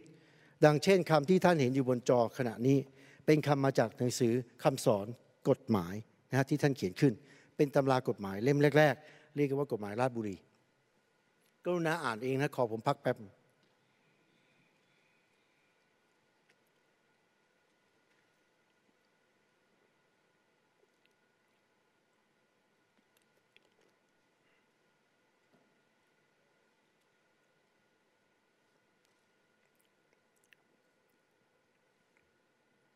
เคนะฮะแนวคิดที่ว่าสำนักกฎหมายบ้านเมือง เป็นนิติศาสตร์ของเผด็จการ สืบต่อยาวนานในวงการนิติโทษฮะแนวคิดสำนักกฎหมายบ้านเมือง แนวคิดเนี้ยอย่างที่ปรากฏในย่อหน้านี้สืบต่อมายาวนานมากในวงการศึกษานิติศาสตร์และวิชาชีพของไทยในขณะที่เรารู้นะฮะแต่มันก็สืบต่อมา รวมทั้งในฝ่ายตุลาการก็ใช้เหตุผลนี้เพื่อรับรองการปฏิวัติรัฐประหาร โดยอธิบายว่าเมื่อคณะรัฐประหารทำทำสำเร็จได้อำนาจแล้ว ย่อมเป็นที่มาของกฎหมาย ไม่ว่าจะได้อำนาจนั้นมาโดยชอบทำหรือไม่ก็ตาม เพราะใครมีอำนาจออกกฎหมายก็ดัดสิทธิ์นะฮะผมเห็นด้วยอย่างเต็มที่ว่าความคิดสำนักกฎหมายบ้านเมืองอย่างที่ว่ามาเนี้ยเป็นฐานค้ำจุนระบอบเผด็จการและคณะรัฐประหาร ถ้าผมจะมีฟุตโนตอยู่นิดเดียวก็มีว่า สิ่งที่เรียกว่าสำนักกฎหมายบ้านเมืองหรือ legal positivism ที่เข้าใจในสังคมไทยเนี่ยถ้าหากไปดูจริง ๆ นะ มันไม่ตรงกับ legal positivism ในยุโรปนะ มันเป็น legal positivism แบบไทย ๆ ถ้าหากต้องการคำอธิบายที่ดีกว่านี้กรุณาไปอ่านหนังสือนิติปรัชญาของอาจารย์วรเจตที่เพิ่งออกมาเมื่อปีที่แล้ว ว่ามันต่างกันยังไงแบบไทยกับแบบไม่ไทยเนี่ย โอเคต่อนะฮะผมเห็นด้วยเต็มที่ว่าความคิดสำนักกฎหมายบ้านเมืองเป็นฐานคำจุนระบอบเผด็จการและรัฐประหาร และไม่ควรเป็นเหตุผลที่ตุลาการไทยยอมรับมาใช้สนับสนุนรัฐประหารครั้งแล้วครั้งเล่า แต่ผมสงสัยว่า ถ้าหากความคิดทำนองนี้ไม่มีอยู่ในจารีตกฎหมายของไทยมาก่อนเลย ความคิดแบบสำนักนี้จะเข้ามาลงหลักปักฐานแน่นแฟ้นในช่วงเวลาสั้น ๆ และกลับมีอิทธิพลต่อเนื่องมายาวนานกว่าศตวรรษได้อย่างไรกัน ผมจึงขอเสนอคำอธิบายที่ต่างออกไป นั่นคือสำนักกฎหมายบ้านเมือง เป็นเสื้อคลุมฝรั่ง ที่สวมทับนิติศาสตร์ สมบูรณาญาสิทธิราชในสยามได้อย่างพอดิบพอดี หมายความว่า นิติศาสตร์และระบบกฎหมายสมัยใหม่แต่แรก ไม่ใช่การปกครองของกฎหมาย ที่กฎหมายเป็นใหญ่ แต่เป็นการปกครองด้วยกฎหมายรูบายลอของสมบูรณาญาสิทธิราชสำนักกฎหมายบ้านเมืองสอดสนิท กับอำนาจของรัฐะในการบัญญัติกฎหมายที่ทำมาก่อนเป็นไม่รู้ก่อนนั้นเป็นร้อยปีหรือเปล่า จึงบอกว่าสิ่งที่ตัวเองทำนั้นเป็นตามความคิดสำนักกฎหมายบ้านเมือง เป็นตามความคิด legal positivism เอาเข้าจริงอย่างในโค้ดที่ท่านเห็นเป็นตัวอย่าง ความเชื่อนี้มีอยู่ในสมบูรณาญาสิทธิราชอยู่แล้ว ชนชั้นนำไทยปลายศตวรรษ19 ต่อต้น 20 สามารถรับแนวความคิดสำนักกฎหมายบ้านเมืองได้ง่าย ทั้งยังตอกย้ำและผลิตซ้ำความคิดที่ว่ากฎหมายคือคำสั่งของรัฐ ที่ราษฎรพึงต้องปฏิบัติตามโดยไม่สงสัย ก็เพราะแนวคิดทำนองสำนักกฎหมายบ้านเมือง เข้ากันได้พอดีกับจารีตกฎหมายที่ดำรงอยู่แล้วในสยามขณะนั้น เป็นที่คุ้นเคยสำหรับชนชั้นนำในระบอบสมมติญาสิทธิราช และคงจะเป็นที่คุ้นเคยของคนในสังคมไทยโดยทั่วไปในขณะนั้นด้วย กษัตริย์ในระบอบสมมติญาสิทธิราช ใช้อำนาจบัญญัติกฎหมายอยู่แล้ว เป็นองค์อธิปัตย์เป็น the sovereign ในทางกฎหมายอยู่แล้ว ความคิดของสำนักกฎหมายบ้านเมือง จึงไม่ใช่เรื่องแปลกใหม่ แถมยังเป็นของฝรั่งซีวิไลที่ซีวิไลกว่าจารีเดิมอีกด้วย การปฏิรูปกฎหมายก็เพื่อสนองรับใช้รัฐสมัยใหม่แบบสมมติญาสิทธิราช เพื่อให้มีประสิทธิภาพในการรวมศูนย์อำนาจ ภายใต้ชนชั้นนำที่กรุงเทพ ซึ่งต้องการเทคโนโลยีใหม่ๆ รวมทั้งระบบกฎหมายสมัยใหม่นั่นเองการปฏิรูปกฎหมาย คือการยกระดับปรับปรุงปรับปรุงเทคนิคการปกครองอย่างสำคัญ ที่ทำให้รัฐสมบูรณาสิทธิราช เป็นการปกครองของเจ้า ด้วยกฎหมายนั่นเอง ระบบกฎหมายสมัยใหม่ของสมบูรณาสิทธิราช จึงไม่ใช่นิติรัฐ เพราะมิใช่มุ่งจำกัดอำนาจรัฐ เพื่อปกป้องสิทธิของปัจเจกชน หรือปกป้องทรัพย์สินของเอกชน มิใช่การปกครองของกฎหมายหรือ the rule of law ที่ชนชั้นปกครองและราษฎรอยู่ใต้กฎหมายอย่างเสมอภาคกัน เพราะตามหลักของ the rule of law คือกฎการปกครองของกฎหมายที่กฎหมายเป็นใหญ่ ทุกคนปัจเจกบุคคลทุกคนนับแต่เจ้าจนถึงทาสใต้กฎหมายเหมือนกันหมด นี่ไม่ใช่กฎหมายของสมุญญาสิทธิราชที่เราปฏิรูปสมัยรัชกาลที่ห้าเพราะกฎหมายนั้นยังให้องค์อธิปัตย์อยู่เหนือกฎหมายอยู่ การที่ชนชั้นนำใช้วาทกรรมและโวหารของสำนักกฎหมายบ้านเมืองได้สนิท การที่ตุลาการยกหยิบยกคาถาสำนักกฎหมายมาเป็นเหตุผลสนับสนุนความชอบธรรมของการรัฐประหารได้อย่างสะดวกใจ จนดูเหมือนว่าพวกเขาสมาทานความคิดฝรั่งนั้น ดูเหมือนว่าพวกเขาได้ทำของแท้ที่จริงแล้วเป็นการทำของนอกให้กลายเป็นของไทย แบบที่พวกเขาคุ้นเคยเป็นอย่างดี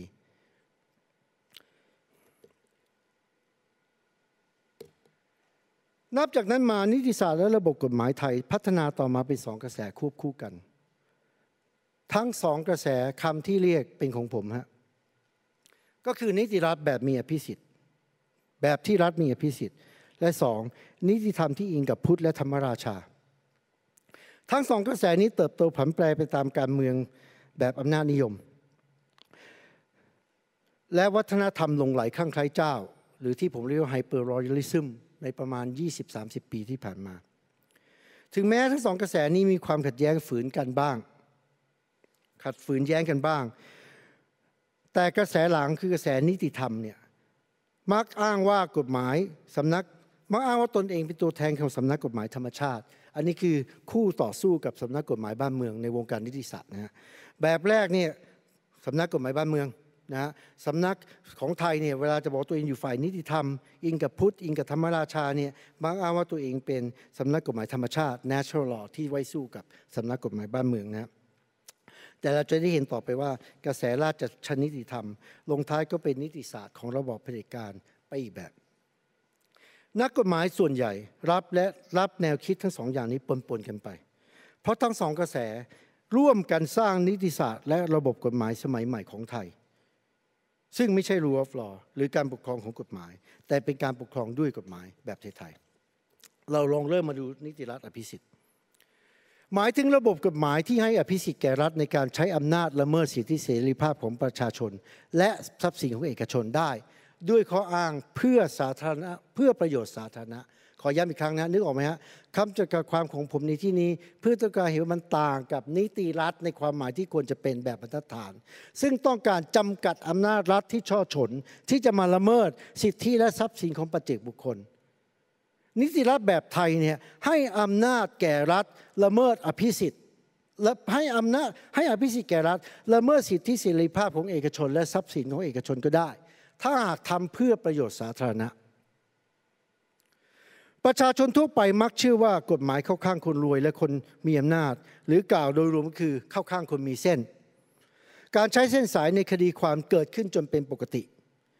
กระบวนการยุติธรรมเป็นเรื่องของอภิสิทธิชนทั้งระบบ ไม่ใช่กรณียกเว้น ไม่ใช่พระคนยังดีไม่พอ อย่างไรก็ตามในวันนี้ ผมขอยกประเด็นที่กล่าวถึงนี้เพราะทุกคนรู้จักกันดี หลายคนมีประสบการณ์เจอกับตัวเองด้วย ผมขอไม่กล่าวเลย วันนี้ผมขอมุ่งไปที่ประเด็นที่เกี่ยวพันกับระบบกฎหมาย และนิติศาสตร์ของไทยก็คือ ประเด็นเรื่องอภิสิทธิ์ของรัฐ ไม่ใช่เรื่องแค่ของบุคคลที่มีเส้น พูดถึงเรื่องอภิสิทธิ์ของรัฐ หรือเราจะพูดถึงบุคคลที่มีเส้น โดยอาศัยตำแหน่งหน้าที่รัฐนะฮะส่วนเส้นแบบอื่นยกเอาไว้ฐานที่เข้าใจ ในนิติรัฐแบบบรรทัดฐาน ระบบกฎหมายมุ่งจำกัดอำนาจรัฐ มิให้รัฐละเมิดสิทธิเสรีภาพของปัจเจกบุคคล แต่นิติรัฐของไทยเป็นทำนองเดียวกับหลายประเทศในเอเชียและในโลก อันนี้ขอย้ำนะฮะไม่ใช่ไทยที่เดียวนะฮะที่มีที่รัฐมีอภิสิทธิ์ และเดี๋ยวผมจะอธิบายว่ามันต่างกันยังไง คือมีความโน้มเอียงที่จะให้อภิสิทธิ์แก่รัฐ มีการศึกษาถึงระบบกฎหมายของหลายประเทศในเอเชียที่มีลักษณะบางดังกล่าว ตัวอย่างแรกได้แก่ ศาลประเทศญี่ปุ่น มีธรรมเนียมที่จะปกป้องการใช้อำนาจของรัฐ เพื่อการพัฒนาเศรษฐกิจ ถึงแม้การใช้อำนาจรัฐนั้นไปละเมิดทรัพย์สินเอกชน ขึ้นศาลทีไร 90%เอกชนนั้นแพ้ เพราะถือว่ารัฐกำลังทำเพื่อประโยชน์สาธารณะ ถึงแม้จะกระทบเอกชนก็ควรจะต้องยอม อันนี้ไม่ใช่กฎหมาย แต่มันเป็นสถาบันในระบบกฎหมาย คือมันเป็น 99%ของการตัดสินของรัฐของศาลที่เกี่ยวข้องระหว่างความขัดแย้งระหว่างเอกชน กับการที่รัฐ ใช้นโยบาย ใช้มาตรการต่างๆ เขามีศัพท์ภาษาอังกฤษว่าฉันเป็น administrative guidance คือเป็นคำแนะนำของรัฐนะไปกระทบเอกชนศาลตัดสินเข้าข้างรัฐ 99%ของคดีที่เกิดขึ้นนะอีกตัวอย่างนึงคือสิงคโปร์มีการปกครองของกฎหมายที่ดีเยี่ยม แต่ว่าในเวลาเดียวกันมีกฎหมาย 5 ฉบับ ที่รวมกันแล้วก่อให้เกิดปริมณฑลทางกฎหมาย ที่ให้อำนาจแก่รัฐสูงมาก จนสามารถจำกัดสิทธิเสรีภาพของบุคคลได้ เราจึงจนมีผู้เรียกว่าระบบกฎหมายในสิงคโปร์เป็น dual legality เป็นระบบกฎหมายที่เป็นทวิลักษณะ สิงคโปร์อ้างว่าอันนี้อยู่ในรัฐธรรมนูญเลยนะ เนื่องจากลักษณะเฉพาะของสิงคโปร์ เช่นเป็นประเทศเล็กประชากรน้อยหลายศาสนาและอื่นๆ จึงจำเป็นต้องสถาปนาปริมณฑลที่เป็นข้อยกเว้น อันนี้ก็สับเขานะไม่ใช่สับผม จึงจำเป็นต้องสถาปนาปริมณฑลที่เป็นข้อยกเว้น ไม่สามารถใช้การปกครองของกฎหมายแบบบรรทัดฐานได้ เพื่อความสงบเรียบร้อยของสังคม อันเป็นประโยชน์ของส่วนรวม Public Good หรือ Common Good นะฮะกฎหมายห้าฉบับได้แก่ กฎหมายเกี่ยวกับพื้นที่สาธารณะ กฎหมายเกี่ยวกับสิ่งพิมพ์และสื่อมวลชน กฎหมายเกี่ยวกับวิชาชีพทางกฎหมาย กฎหมายเกี่ยวกับการรวมกลุ่มองค์กรและสถาบันทางศาสนา และกฎหมายเกี่ยวกับความเป็นระเบียบเรียบร้อยของสาธารณะ ผมไม่กล่าวรายละเอียดนะไปหาอ่านเอาเองผมมีในโค้ดห้าฉบับนี้จึงทำให้คนจำนวนมากรังเกียจสิงคโปร์และเรียกว่าเป็นรัฐที่ authoritarian ใช่ไหมฮะ แต่ในเวลาเดียวกันคุณจะเจอการสำรวจเป็นประจำว่าสิงคโปร์เนี่ยรูออฟลอเยี่ยมที่สุด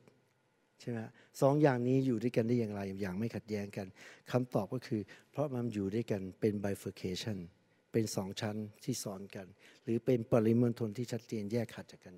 ไม่แยกขาดแยกชัดเจนเด็ด แล้วแต่ว่าคุณพูดถึงอะไร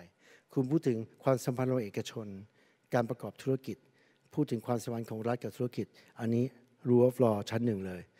คุณพูดถึงความสัมพันธ์ของรัฐในทางการเมืองกับประชาชน การใช้พื้นที่ เช่น การทำกราฟฟิติ คุณทคุณขากอะไรนะคุณทิ้งหมักฝรั่งอะไรพวกนี้มันเป็นละเมิดกฎหมายเรื่องเรื่องเรื่องการใช้พื้นที่สาธารณะ คนบอกว่าอันนี้เขาเป็น authoritarian นะเหตุผลก็คืออย่างที่อธิบายให้ว่าเนี่ยสิงคโปร์กล่าวว่าประเทศชาติต้องมาก่อนบุคคลบุคคล การคำนึงถึงมนุษยชาติและห่วงใยเพื่อมนุษย์ จะต้องไม่มากจนกลายเป็นข้อจำกัดขีดขวางนโยบายของรัฐ มีผู้เรียกกฎหมายนี้ ทวีรักแบบนี้ว่า การปกครองของกฎหมายแบบอำนาจนิยม ซึ่งผมไม่รู้ว่ามันขัดกันว่านะการปกครองของกฎหมายแบบอำนาจนิยม อภิสิทธิ์รัฐไทยก็ให้เหตุผลทำนองเดียวกันว่า ในฐานะผู้ปกครองคุ้มครองประเทศชาติส่วนรวม จึงต้องพิทักษ์ปกป้องสมบัติสาธารณะหรือประโยชน์ ของส่วนรวม ซึ่งสำคัญกว่าส่วนบุคคล ใช้เขาอ้างเดียวกับสิงคโปร์เลย กระบวนการยุติธรรมของไทยก็มีความโน้มเอียงเป็นผู้รับใช้รัฐเช่นกันทำนองเดียวกับญี่ปุ่นเลย แม้ว่าการกระทำของรัฐจะกระทบกระเทือนสิทธิของเอกชนก็ตาม ตัวอย่างเช่น ตัวอย่างเดียวนะฮะอันนี้ต้องขอบคุณอาจารย์สมชายปรีชาสิมกุลที่แนะนำให้ผมรู้จักงานของอาจารย์สงกรานต์ป้องบุญจันทร์ใช่ไหมฮะ กฎหมายเกี่ยวกับป่าสงวนสี่ฉบับของไทย มีไรในหนังสือ เป็นกฎหมายของไทยที่มีลักษณะอำนาจนิยมอย่างมาก แม้จะไม่ได้ออกโดยการใช้อำนาจพิเศษ คือไม่ใช่กฎหมายที่ออกโดยคำสั่งคณะรัฐประหาร เป็นกฎหมายที่ผ่านสภาตามปกติ แต่มีลักษณะอำนาจนิยมให้รัฐบาลสามารถขับไล่ประชาชนได้ละเมิดทรัพย์สินเอกชนได้ ในยุคเผด็จการอย่างคอสชรัฐจึงใช้กฎหมายประเภทนี้หนักหน่วงยิ่งขึ้นไปอีก แต่ว่าสมบัติสาธารณะที่สำคัญที่สุด ซึ่งรัฐอ้างว่าตนเป็นผู้ปกป้อง จนนำไปสู่อำนาจและอภิสิทธิ์อันล้นหลามของรัฐก็คือ ความมั่นคงของชาติ อันนี้นักเศรษฐศาสตร์จะเข้าใจง่ายหน่อยถ้า ผมจะบอกความมั่นคงเป็น Public Good นะคนอื่นอาจจะไม่คิดเก็ตเช่นนี้นักเศรษฐศาสตร์จะเข้าใจว่าความมั่นคงเป็น Public Good ชนิดหนึ่งในสมัยสมุญญาสิทธิราชความมั่นคงหมายถึงพระมหากษัตริย์ กฎหมายสมัยอาญาสมัยใหม่ตั้งแต่ฉบับแรกรศ127 จึงสืบทอดจารีตเดิม คือให้ความสำคัญแก่ความมั่นคงของราชสำนักและพระราชวังอย่างมาก เพราะกษัตริย์ พระราชวงศ์และพระราชวังเท่ากับรัฐ ภายใต้ระบบเผด็จการหลายยุคสมัยหลังจากสมุญญาสิทธิราช ความมั่นคงของชาติก่อให้เกิดอภิสิทธิ์แก่รัฐมหาศาล โดยเฉพาะแก่กองทัพ จนยิ่งใหญ่เหนือรัฐบาล ถึงขนาดที่รัฐบาลพลเรือนหลายส่วนใหญ่เนี่ยไม่เคยกล้ายุ่งกับงบประมาณทางทหาร ไม่เคยกล้ายกยุ่งกับการโยกย้ายบิ๊กทั้งหลาย เสมือนกับกองทัพเป็นแว่นแคว้นแบบศักดินาแบบศักดินาที่ยกให้บิ๊กทั้งหลายกินเมืองไปเลย สร้างรายได้นอกงบประมาณปีละประมาณหมื่นล้านบาท ก็ไม่ต้องส่งเข้าคลัง หน่วยทหารในทุกกล่าวทัพ อันนี้จากพรบงบประมาณ 2563 นะรายได้งบงงบประมาณที่กองทัพสร้างเนี่ยประมาณหมื่นกว่าล้านบาทนะหน่วยทหารในทุกเหล่าทัพได้เป็นเจ้าของคลื่นความถี่วิทยุรวมกันทั้งหมดแล้วประมาณครึ่งหนึ่งของวิทยุความถี่ที่อนุญาตในประเทศไทย สามารถเป็นแหล่งเก็บสวยเก็บค่าเช่าทำมาหากินในยามปกติ และสามารถระดมใช้งานล้มรัฐบาลก็ได้ในยามต้องการ ในนามของความมั่นคงแห่งชาติ รัฐและกองทัพยังแทรกแซงและละเมิดทรัพย์สินเอกชน ความเป็นส่วนตัวและสิทธิของปัจเจกชนในด้านต่างๆ จนเป็นจนเป็นความจนความผิดทางปกติทางกฎหมายเนี่ยกลายเป็นเรื่องปกติที่ประชาชนไทยคุ้นเคย ยินยินยอมยอมกันไป หากต้องการอยู่ให้เป็น ราวกับประเทศไทยเป็นรัฐทหาร ทั้งหมดนี้สะท้อนว่าระบบกฎหมาย ให้อภิสิทธิ์ล้นหลามแก่กองทัพและรัฐเพื่อความมั่นคงของชาติ อภิสิทธิ์ที่สำคัญยิ่งกว่านั้นก็คือ ความมั่นคงแห่งชาติจึงเป็นที่มาของอภิสิทธิ์ ในสภาวะยกเว้น คือกลายเป็นเหตุผลให้รัฐและกองทัพทำไมยิ่งกว่านั้น สามารถงดใช้กฎหมายปกติ ผมพูดเรื่องกฎหมาย ผมถือว่าอภิสิทธิ์ที่ร้ายแรงที่สุด ก็คืออภิสิทธิ์ที่สามารถงดใช้กฎหมาย งดใช้กระบวนการตุลาการตามปกติได้ ในสภาวะยกเว้น ให้ใช้กฎหมายพิเศษสำหรับสภาวะที่ไม่ปกติ เช่น ภาวะฉุกเฉินรัฐมนุนชั่วคราวกฎอัยการศึกคำสั่งต่างๆ ของคณะรัฐประหารแต่ละชุด มีผลให้รัฐและคณะรัฐประหารหรือกองทัพอยู่เหนือกฎหมายปกติ อยู่เหนือรัฐธรรมนูญ เหนือตุลาการ แถมไม่ต้องรับผิดชอบในการกระทำของตนด้วย ถ้าหากคณะรัฐประหารนั้น ฉลาดพอที่ออกกฎหมายนี้โทษกรรมของตัวเอง ให้แก่อดีตปัจจุบันและอนาคตอย่างที่คอสชได้ทำทานิงไกรวิเชียน นายกรัฐมนตรีหลังระบอบ 6 ตุลา หลัง 6 ตุลา ให้เหตุผลของสภาวะยกเว้นของไทยไว้ชัดเจนว่า กรุณาอ่านดูครับ ยามบ้านเมืองเกิดวิกฤตร้ายแรง เราจะถือสิ่งใดมาก่อนกัน ระหว่างการยึดมั่นในหลักนิติธรรมอย่างเคร่งครัดกับความมั่นคงของชาติ เมื่อถึงยามนั้น เราต้องเลือกระหว่างความมั่นเราต้องเลือกความมั่นคงอยู่เหนือสิ่งอื่นใด สมควรให้มีข้อยกเว้นเห็นไหมฮะคำนี้ไม่ใช่คำของผมนะ เป็นคำที่สิงคโปร์เขาใช้ เป็นคำที่ในทางนิติศาสตร์เขารู้จัก state of exception เป็นคำทางนิติศาสตร์ สิงคโปร์ก็เลยใช้ อาจารย์ธนินก็เลยใช้นะยอมให้ผู้มีอำนาจรัฐเข้าจำกัดสิทธิพื้นฐานของประชาชนได้ นับแต่ 2490 รัฐประหารที่สำเร็จแต่ละครั้งฉีกทิ้งรัฐมนูญก่อให้เกิดสภาวะยกเว้นทางกฎหมาย ที่ปกครองด้วยกฎการศึกและกฎหมายความมั่นคง หรือด้วยรัฐมนูญชั่วคราว ที่ให้อำนาจแก่รัฐบาลทหารอย่างล้นหลาม กินเวลาต่อเนื่องกันหลายปี บางพื้นที่ในประเทศไทยอยู่ภายใต้สภาวะยกเว้นนานกว่าเวลาปกติเสียอีก เช่นพื้นที่มากกว่าหนึ่งในสามของประเทศที่เคยอยู่ในเขตต่อสู้กับคอมมิวนิสต์เป็นเวลาหลายทศวรรษ บางพื้นที่ต้องงดใช้กฎหมายปกติเป็นระยะระยะแต่บ่อยและรวมกัน เป็นเวลามากกว่าเวลาปกติทั้งสิ้นเช่น จังหวัดชายแดนภาคใต้ กล่าวอย่างรวมๆก็คือประเทศไทยอยู่ภายใต้สภาวะยกเว้นจนแทบเป็นปกติ และอยู่ภายใต้กฎหมายปกติ แทบจะเป็นภาวะยกเว้น ตุลาการของไทยให้ความชอบธรรมการรับประหาร และอำนาจในสภาวะยกเว้น ถือว่าคณะรัฐประหารเป็นรัฐาธิปัตย์ ถ้าหากทำสำเร็จโดยไม่มีประชาชนลุกขึ้นต่อต้าน จึงมีอำนาจสูงสุดในการออกกฎหมายได้คำวินิจฉัยนี้เริ่มต้นแต่คำพิพากษาสารดีกาที่ 45 ทับ 2 496 เป็นบรรทัดฐานต่อคำพิพากษาต่อมาจนถึงครั้งล่าสุด ทั้งยังปฏิเสธการตรวจสอบความชอบธรรมในเนื้อหาคำสั่งต่างๆ ของคณะรัฐประหารอีกด้วยศาลมักดูเพียงว่ารัฐธรรมนูญที่รัฐรัฐประหาร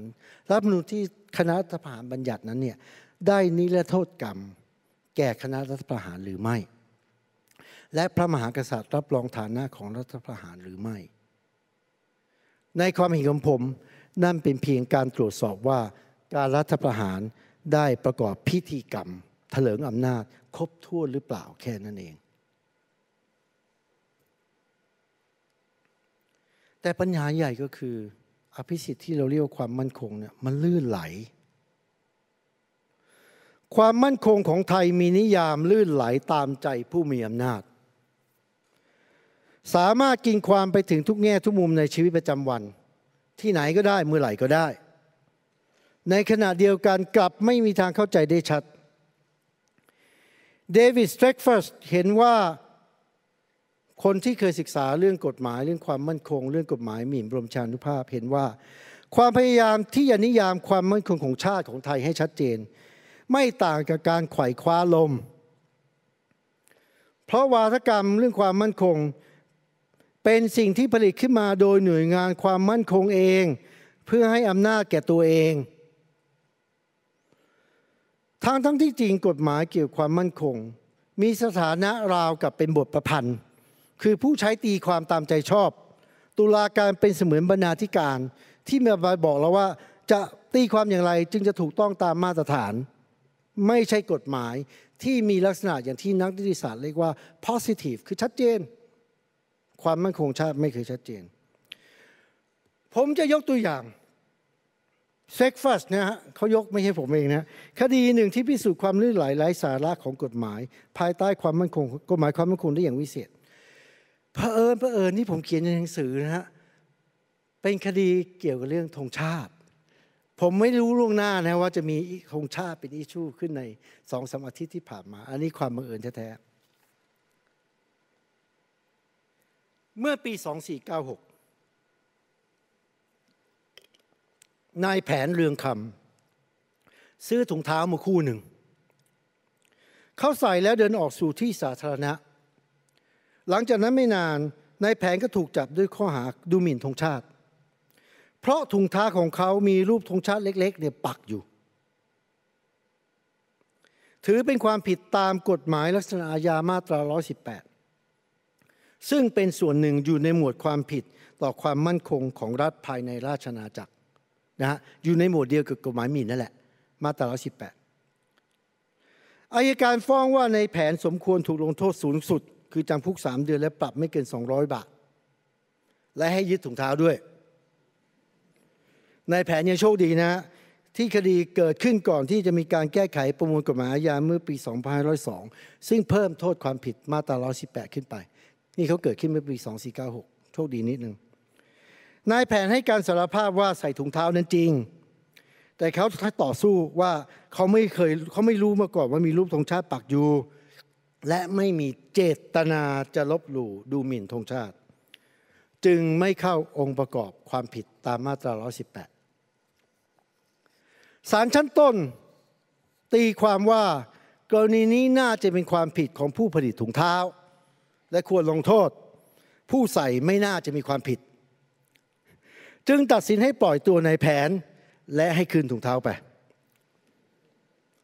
ศาลอุทธรณ์เห็นต่างจากศาลชั้นต้น คือเห็นว่านายแผนนายแผนมีความผิดฐานดูหมิ่นธงชาติ และให้ยึดถุงเท้าไว้ ในที่สุดคดีถุงเท้าคู่เดียวที่เป็นภัยต่อความมั่นคงของชาติก็ถึงศาลฎีกาศาลฎีกามุ่งเจาะจงลงไปที่เจตนา จึงพิพากษาว่าผู้ผลิตมีความผิด แต่ผู้ใส่ไม่มีเจตนา ให้ปล่อยนายแผนไป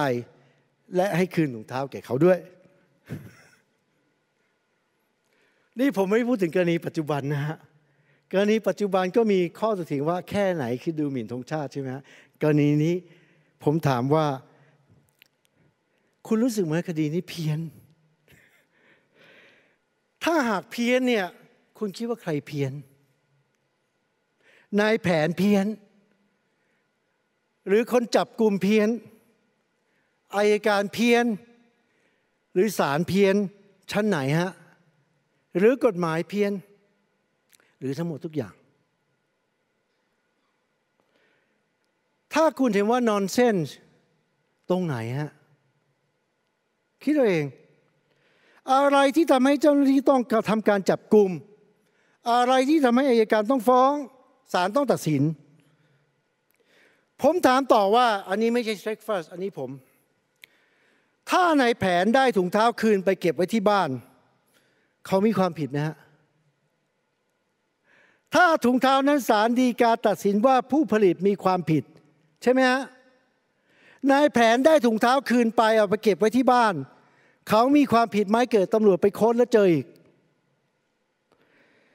ผมถามว่าถ้าเกิดเขาทำลายซะเลยทำเป็นขยะซะเลย เขามีความผิดมา มีอีกใช่ไหมฮะเก็บก็ไม่ได้ เผาทำลายก็ไม่ได้ งั้นผมถามต่อว่า ถ้าหากนายแผนชักธงชาติขึ้นสู่ยอดเสาพร้อมกันทั้งสองข้าง จะมีความผิดไหมฮะตอนผมอ่านข่าวเรื่องธงดำผมอยากจะบอกนิสิตจุฬาเลย ไปหาถุงเท้าในแผนให้เจอ แล้วชักขึ้นโทษทอดยอดเสาทั้งสองข้างเลย ให้มันรู้ไป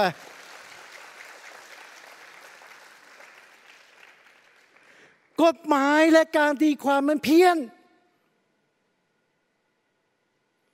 เพี้ยนอย่างเป็นสถาบันไม่ใช่ความบังเอิญไม่ใช่ผู้ใช้ไม่ดี แต่เพราะมโนทัศน์เรื่องความมั่นคงในสภาวะยกเว้น ต้องงดใช้สามัญสำนึกด้วยคอมมอนเซนหายหมด แต่นี่ไม่ใช่เรื่องประชดเล่นๆนะฮะในญี่ปุ่นทศวรรษพันเก้ายี่สิบถึงพันเก้าสามสิบ ที่ส่งเสริมการบูชาลัทธิทหารและลัทธิบูชาจักรพรรดิอาศัยความกลัวและความไร้เหตุผลเป็นสารความไร้สาระควบคู่กัน จนในมหาลัยสอนกันไม่ได้ เพราะสอนให้ใช้เหตุผลอย่างปกติไม่ได้ มีผู้ศึกษาไว้เรียบร้อยแล้วกรณีของไทยก็ทำนองเดียวกัน นอกจากงดใช้กฎหมายในภาวะปกติ ดูเหมือนว่าเราต้องชดงดใช้สามัญสำนึกและเหตุผลด้วย แต่ต่อให้งดใช้ ผมตอบไม่ได้นะว่าในแผนเนี่ยเก็บไว้ผิดไหมทำลายผิดไหม ชักขึ้นสู่ยอดเสาผิดหรือเปล่า แล้วคุณคิดดูจริงๆ คุณจะเจอว่า คุณตอบไม่ได้ คุณไม่มีทางออกเลย คดีถุงเท้านี้เตือนให้เราถึงเตือนเราถึงกฎหมายความมั่นคงว่า เป็นส่วนหนึ่งของกฎหมายปกตินะ เป็นม 118 อยู่ในส่วนที่หนึ่งของภาคที่สองของกฎหมายอาญา ตั้งแต่รอ227 ถึงปัจจุบันไม่เปลี่ยนแปลง กฎหมายส่วนนั้นรวมถึงมาตรา112 ด้วย เป็นปริมณฑลที่ให้อภิสิทธิ์แก่รัฐเพื่อรักษาความมั่นคงของชาติ ในสถานการณ์ปกติด้วย หรือกล่าวได้ว่าเป็นสภาวะยกเว้นอย่างถาวร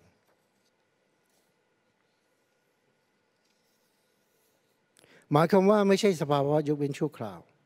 แต่เป็นการยกเว้นให้มีการปฏิบัติและธรรมเนียมการการใช้กฎหมายเนี่ยต่างจากหมวดอื่น ๆ ในระบบกฎหมายปกติ เพราะให้อภิสิทธิ์แก่รัฐละเมิดสิทธิส่วนบุคคลได้ภายใต้ภาวะปกติ เช่นพรากสิทธิการประกันตัวผู้ต้องหาใช่ไหมเวลาคุณโดนข้อหาหมวดหนึ่งส่วนที่หนึ่งภาคหมวดสองของของกฎหมายอาญาเนี่ยกฎหมายความมั่นคงทั้งหลายเนี่ยคุณถูกปฏิเสธกฎหมาย คุณปฏิเสธการประกันตัว ให้ผู้ต้องหาถือว่ามีความสิทธิความผิดไปก่อนจนกว่าจะรับการพิสูจน์ แถมยังให้ใช้วิธีแบบจารีนครบาลเช่นการทรมานเพื่อรีคำสารภาพ อันนี้ไม่ใช่กฎหมายอนุญาตนะแต่เกิดขึ้นเป็นประจำผมไม่อยากบอกว่ากรณีไหน เพราะมันเพิ่งเป็นเป็นเหตุที่ทำให้มีผู้พิพากษาฆ่าตัวตายเมื่อสองวันก่อน คุณเพราะคนที่เขาจับมันมีการรีคำสารภาพ เพราะสงสัยว่าเขาคือแอสซูมไว้ก่อนว่าคุณทำความผิด จนกว่าคนคนนั้นจะพิสูจน์ว่าคุณบริสุทธิ์ ซึ่งมันขัดกับกฎหมายหลักสมัยใหม่ทั้งหมดศาลท่านก็ยอมไม่ได้ จึงต้องเกิดมีการแทรกแซงให้เปลี่ยนแปลงคำพิพากษา นี่ไงฮะพิษของกฎหมายความมั่นคง พิษของการให้อภิสิทธิ์แก่รัฐเพื่อรักษาความมั่นคง อยู่ในเป็นปริมณฑลถาวรในกฎหมายปกติ นี่ไงฮะพิษของมันแหละ คุณสมบัติโบราณเหล่านี้ไม่ใช้อีกต่อไปแล้วในกฎหมายหมวดอื่น แต่เหตุที่ยังต้องดำรงอยู่อย่างถาวรก็เพื่อ เพราะเชื่อว่าประเทศชาติและสถาบันกษัตริย์ตกอยู่ใต้การคุกคามได้ตลอดเวลา ทีนี้ความต่างระหว่างอภิสิทธิ์ของรัฐของไทยที่อื่นอยู่ตรงไหนฮะผมบอกแล้วว่าในหลายประเทศในเอเชียก็มีอภิสิทธิ์ทำนองนี้แต่ต่างกันหนึ่งข้อหนึ่งอภิสิทธิ์ของรัฐไทยครอบคลุมกว้างขวางกว่ามาก ญี่ปุ่นจำกัดอยู่ที่การดำเนินนโยบายเศรษฐกิจเท่านั้น ไม่มีอภิสิทธิ์ทางอาญา สิงคโปร์กำหนดไว้ชัดเจนรวมอาญาด้วย แต่ปริมณฑลของเขาที่ถาวรนะฮะเหมือนกับไทยเนี่ยในกฎหมายห้าฉบับกำหนดชัดเจนว่าอะไรบ้าง ไม่ลื่นไหลตามใจกองทัพ ไม่ลื่นไหลตามใจรัฐบาล หมายความว่าสองอภิสิทธิ์ของรัฐในสิงคโปร์และญี่ปุ่นคาดการได้ หมายความว่าประชาชนอาจจะไม่พอใจกฎหมายห้าฉบับของสิงคโปร์แต่เขารู้ว่าห้ามทำอะไรบ้าง ของไทยเนี่ยเราไม่รู้แน่ เราไม่รู้ว่าจะจัดการแม้กระทั่งเรื่องเล็กอย่างถุงเท้าคู่นั้นยังไง เราไม่รู้ว่าทำไมการประนามพระเจ้าเอกทัตเนี่ยในตำราเรียนของกระทรวงศึกษาทั้งหลายเนี่ยจึงไม่สมควรโดนหนึ่งหนึ่งสองประนามพระเจ้าเอกทัตอยู่นั่นแหละ ผมเห็นใจท่านมากนะฮะ ผมเคารพพระมหากษัตริย์อย่างพระเจ้าเอกทัตก็ได้เขาเคารพทุกพระองค์ก็ได้ แต่ทำไมการด่าประนามพระเจ้าเอกทัตจึงไม่โดนหนึ่งสองแต่การวิจารวิจารหรือพูดคิงแค่ในแง่ไม่ดีเกี่ยวพันเลสวนกับโดน กฎหมายเลวและคาดบวกกับการคาดการไม่ได้ ผมให้สมการคุณนะกฎหมายเลวบวกการคาดการไม่ได้ เท่ากับความกลัว เป็นอาวุธที่มีประสิทธิภาพในการคงรักษาอภิสิทธิ์ของรัฐสามทั้งในญี่ปุ่นและสิงคโปร์อภิสิทธิ์ที่รัฐมีเป็นของสถาบัน หมายถึงเป็นของรัฐไม่ใช่ของบุคคลที่ครองอำนาจ ปัจเจกชนไม่ว่ายิ่งใหญ่แค่ไหนล้วนอยู่ใต้กฎหมายเหมือนกัน ใครใช้อภิสิทธิ์ของรัฐเพื่อประโยชน์ส่วนตัว กลับมีความผิดร้ายแรงอื้อฉาวยิ่งกว่าการทุจริตปกติ นึกออกใช่ไหมฮะ ประเทศเหล่านี้คนมีอำนาจกับทุจริตด้วยในในอำนาจเองเนี่ยโอ้ยกลายเป็นเรื่องอื้อฉาวมากฮาราคิรียังได้เลยอภิสิทธิ์ของรัฐไทยเผื่อแผ่ถึงบุคคลที่ครองตำแหน่ง และตระกูลของเขา 4. อภิสิทธิ์ปลอดความผิด อภิสิทธิ์ปลอดพ้นความผิดหรือ impunity เป็นสิ่งน่ารังเกียจที่สุดในสิงคโปร์ในญี่ปุ่นและในประเทศส่วนใหญ่ในโลก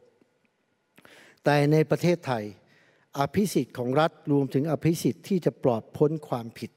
หรือที่เรามักจะเรียกกันว่าวัฒนธรรมลอยนวลพ้นผิดนะฮะคำคำนี้ผมไม่แค่ชอบคำว่าวัฒนธรรม เพราะผมเห็นว่ามันเป็นสาระที่แท้จริงของมันคือเป็นอภิสิทธิ์ทางกฎหมาย ไม่ใช่วัฒนธรรม มันจะกลายเป็นวัฒนธรรมหรือไม่ มันเป็นแล้วฮะ แต่สาระสำคัญเอเซนส์ของมันคืออภิสิทธิ์ทางกฎหมายที่จะไม่ต้องรับความผิด รับโทษ ในประเทศไทยอภิสิทธิ์ของรัฐรวมถึงอภิสิทธิ์ปลอดพ้นความผิดจนเป็นปกติ ที่มักเผื่อแผ่ถึงบุคคลที่กระทำผิดในหน้าที่ และกระทำผิดใด ๆ ในขณะที่ครองอำนาจ เพราะเกรงว่าความผิดของบุคคลจะเสียหายถึงรัฐด้วย จึงต้องบุก ปกป้องบุคคลนั้นๆ ให้พ้นความผิดไปด้วย ตัวอย่างมีมากมายจนไม่ต้องระบุ ประเด็นนี้เป็นเรื่องสำคัญมาก จนต้องขออธิบายเพิ่มเติมต่างหาก impunity หมายถึงอภิสิทธิ์ทางกฎหมายที่ทำผิดแล้วไม่ต้องรับโทษ นี่เป็นอภิสิทธิ์ที่ร้ายแรงที่สุด เพราะละเมิดกฎหมายหลักการละเมิดหลักการ rule of law อย่างสาหัสที่สุด แต่กลับเป็นเอกลักษณ์ของระบบกฎหมายไทยก็ว่าได้ มีผู้ศึกษาไว้แล้วนี่ผมไม่ได้กล่าวอย่างเลื่อนลอย มีผู้ศึกษาแล้วว่าอภิสิทธิ์ชนิดนี้เป็นปัจจัยสำคัญอย่างหนึ่งของการสร้างรัฐไทยอย่างน้อยนับแต่ยุคสลิดเป็นต้นมา หมายถึงรัฐไทยมีสภาพอย่างที่เราเห็น แล้วแต่คุณจะชอบหรือคุณจะเกลียดก็แล้วแต่เนี่ย เพราะมีอภิสิทธิ์ปลอดความผิดเป็นปัจจัยสำคัญอย่างหนึ่ง ไม่ใช่ความลับผมใส่อ้างอิงไว้ในหนังสือเล่มเต็มแล้วไปหาดูนะ การใช้อภิสิทธิ์นี้ในทางกฎหมาย มีทั้งแบบแอบแฝงและแบบโจงครึ่ม แบบแอบแฝงหมายถึงการใช้เส้นสาย หรือมีนโยบายหรือมีใบสั่งจากผู้ยิ่งใหญ่ทั้งหลายอย่างเงียบๆเพื่อบิดเบือนกระบวนการยุติธรรมในกระบวนการต่างๆ แบบจงครึ่มคือทำให้คดีสูญหายไปเฉยๆ เช่นการฆ่าแขวนคอนักกิจกรรมสองคนก่อน 6 ตุลา การนี้โทษกรรมผู้กระทำผิดในเหตุการณ์ 6 ตุลาทั้งหมด การปิดบังข้อมูลอย่างโจงแจ้งในรายงานการสอบสวนเหตุการณ์พฤษภาสามห้าการหาแพร่ระบาดแทนการลงโทษผู้มีอำนาจ หรือผู้ยิ่งใหญ่ของรัฐในการฆาตกรรมในการมือครั้งอื่นๆ การทำให้ชีวิต 92 ราย เป็นเรื่องไม่ต้องสอบสวนไม่ต้องหาผู้กระทำผิด ทั้งที่ใช้กระสุนจริงนับแสนนัดในการปฏิบัติการครั้งนั้น และการบิดเบือนกระบวนการยุติธรรมอย่างไม่ละอายอีกหลายครั้ง โดยเฉพาะอย่างยิ่งนับจาก 2549 เป็นต้นมา อภิสิทธิ์ปลอดความผิดที่อัปลักษณ์ที่สุด คือการนิรโทษกรรมตัวเอง หลังการรัฐประหาร เพราะ เป็นอภิสิทธิ์ของกบฏ ที่รับรองโดยตุลาการ ผู้กระทำการในพระปรมาภิไธยถือเป็นการสมรู้ร่วมทำความผิดระดับสูงสุดที่พึงเกิดได้ในรัฐหนึ่งหนึ่งรวมหัวกันทำความผิดฐานกบฏผิดหมดเลย แต่การนิโทษกรรมเกิดขึ้นเป็นประจำในประเทศไทย รัฐไทยในระยะร้อยกว่าปีที่ผ่านมา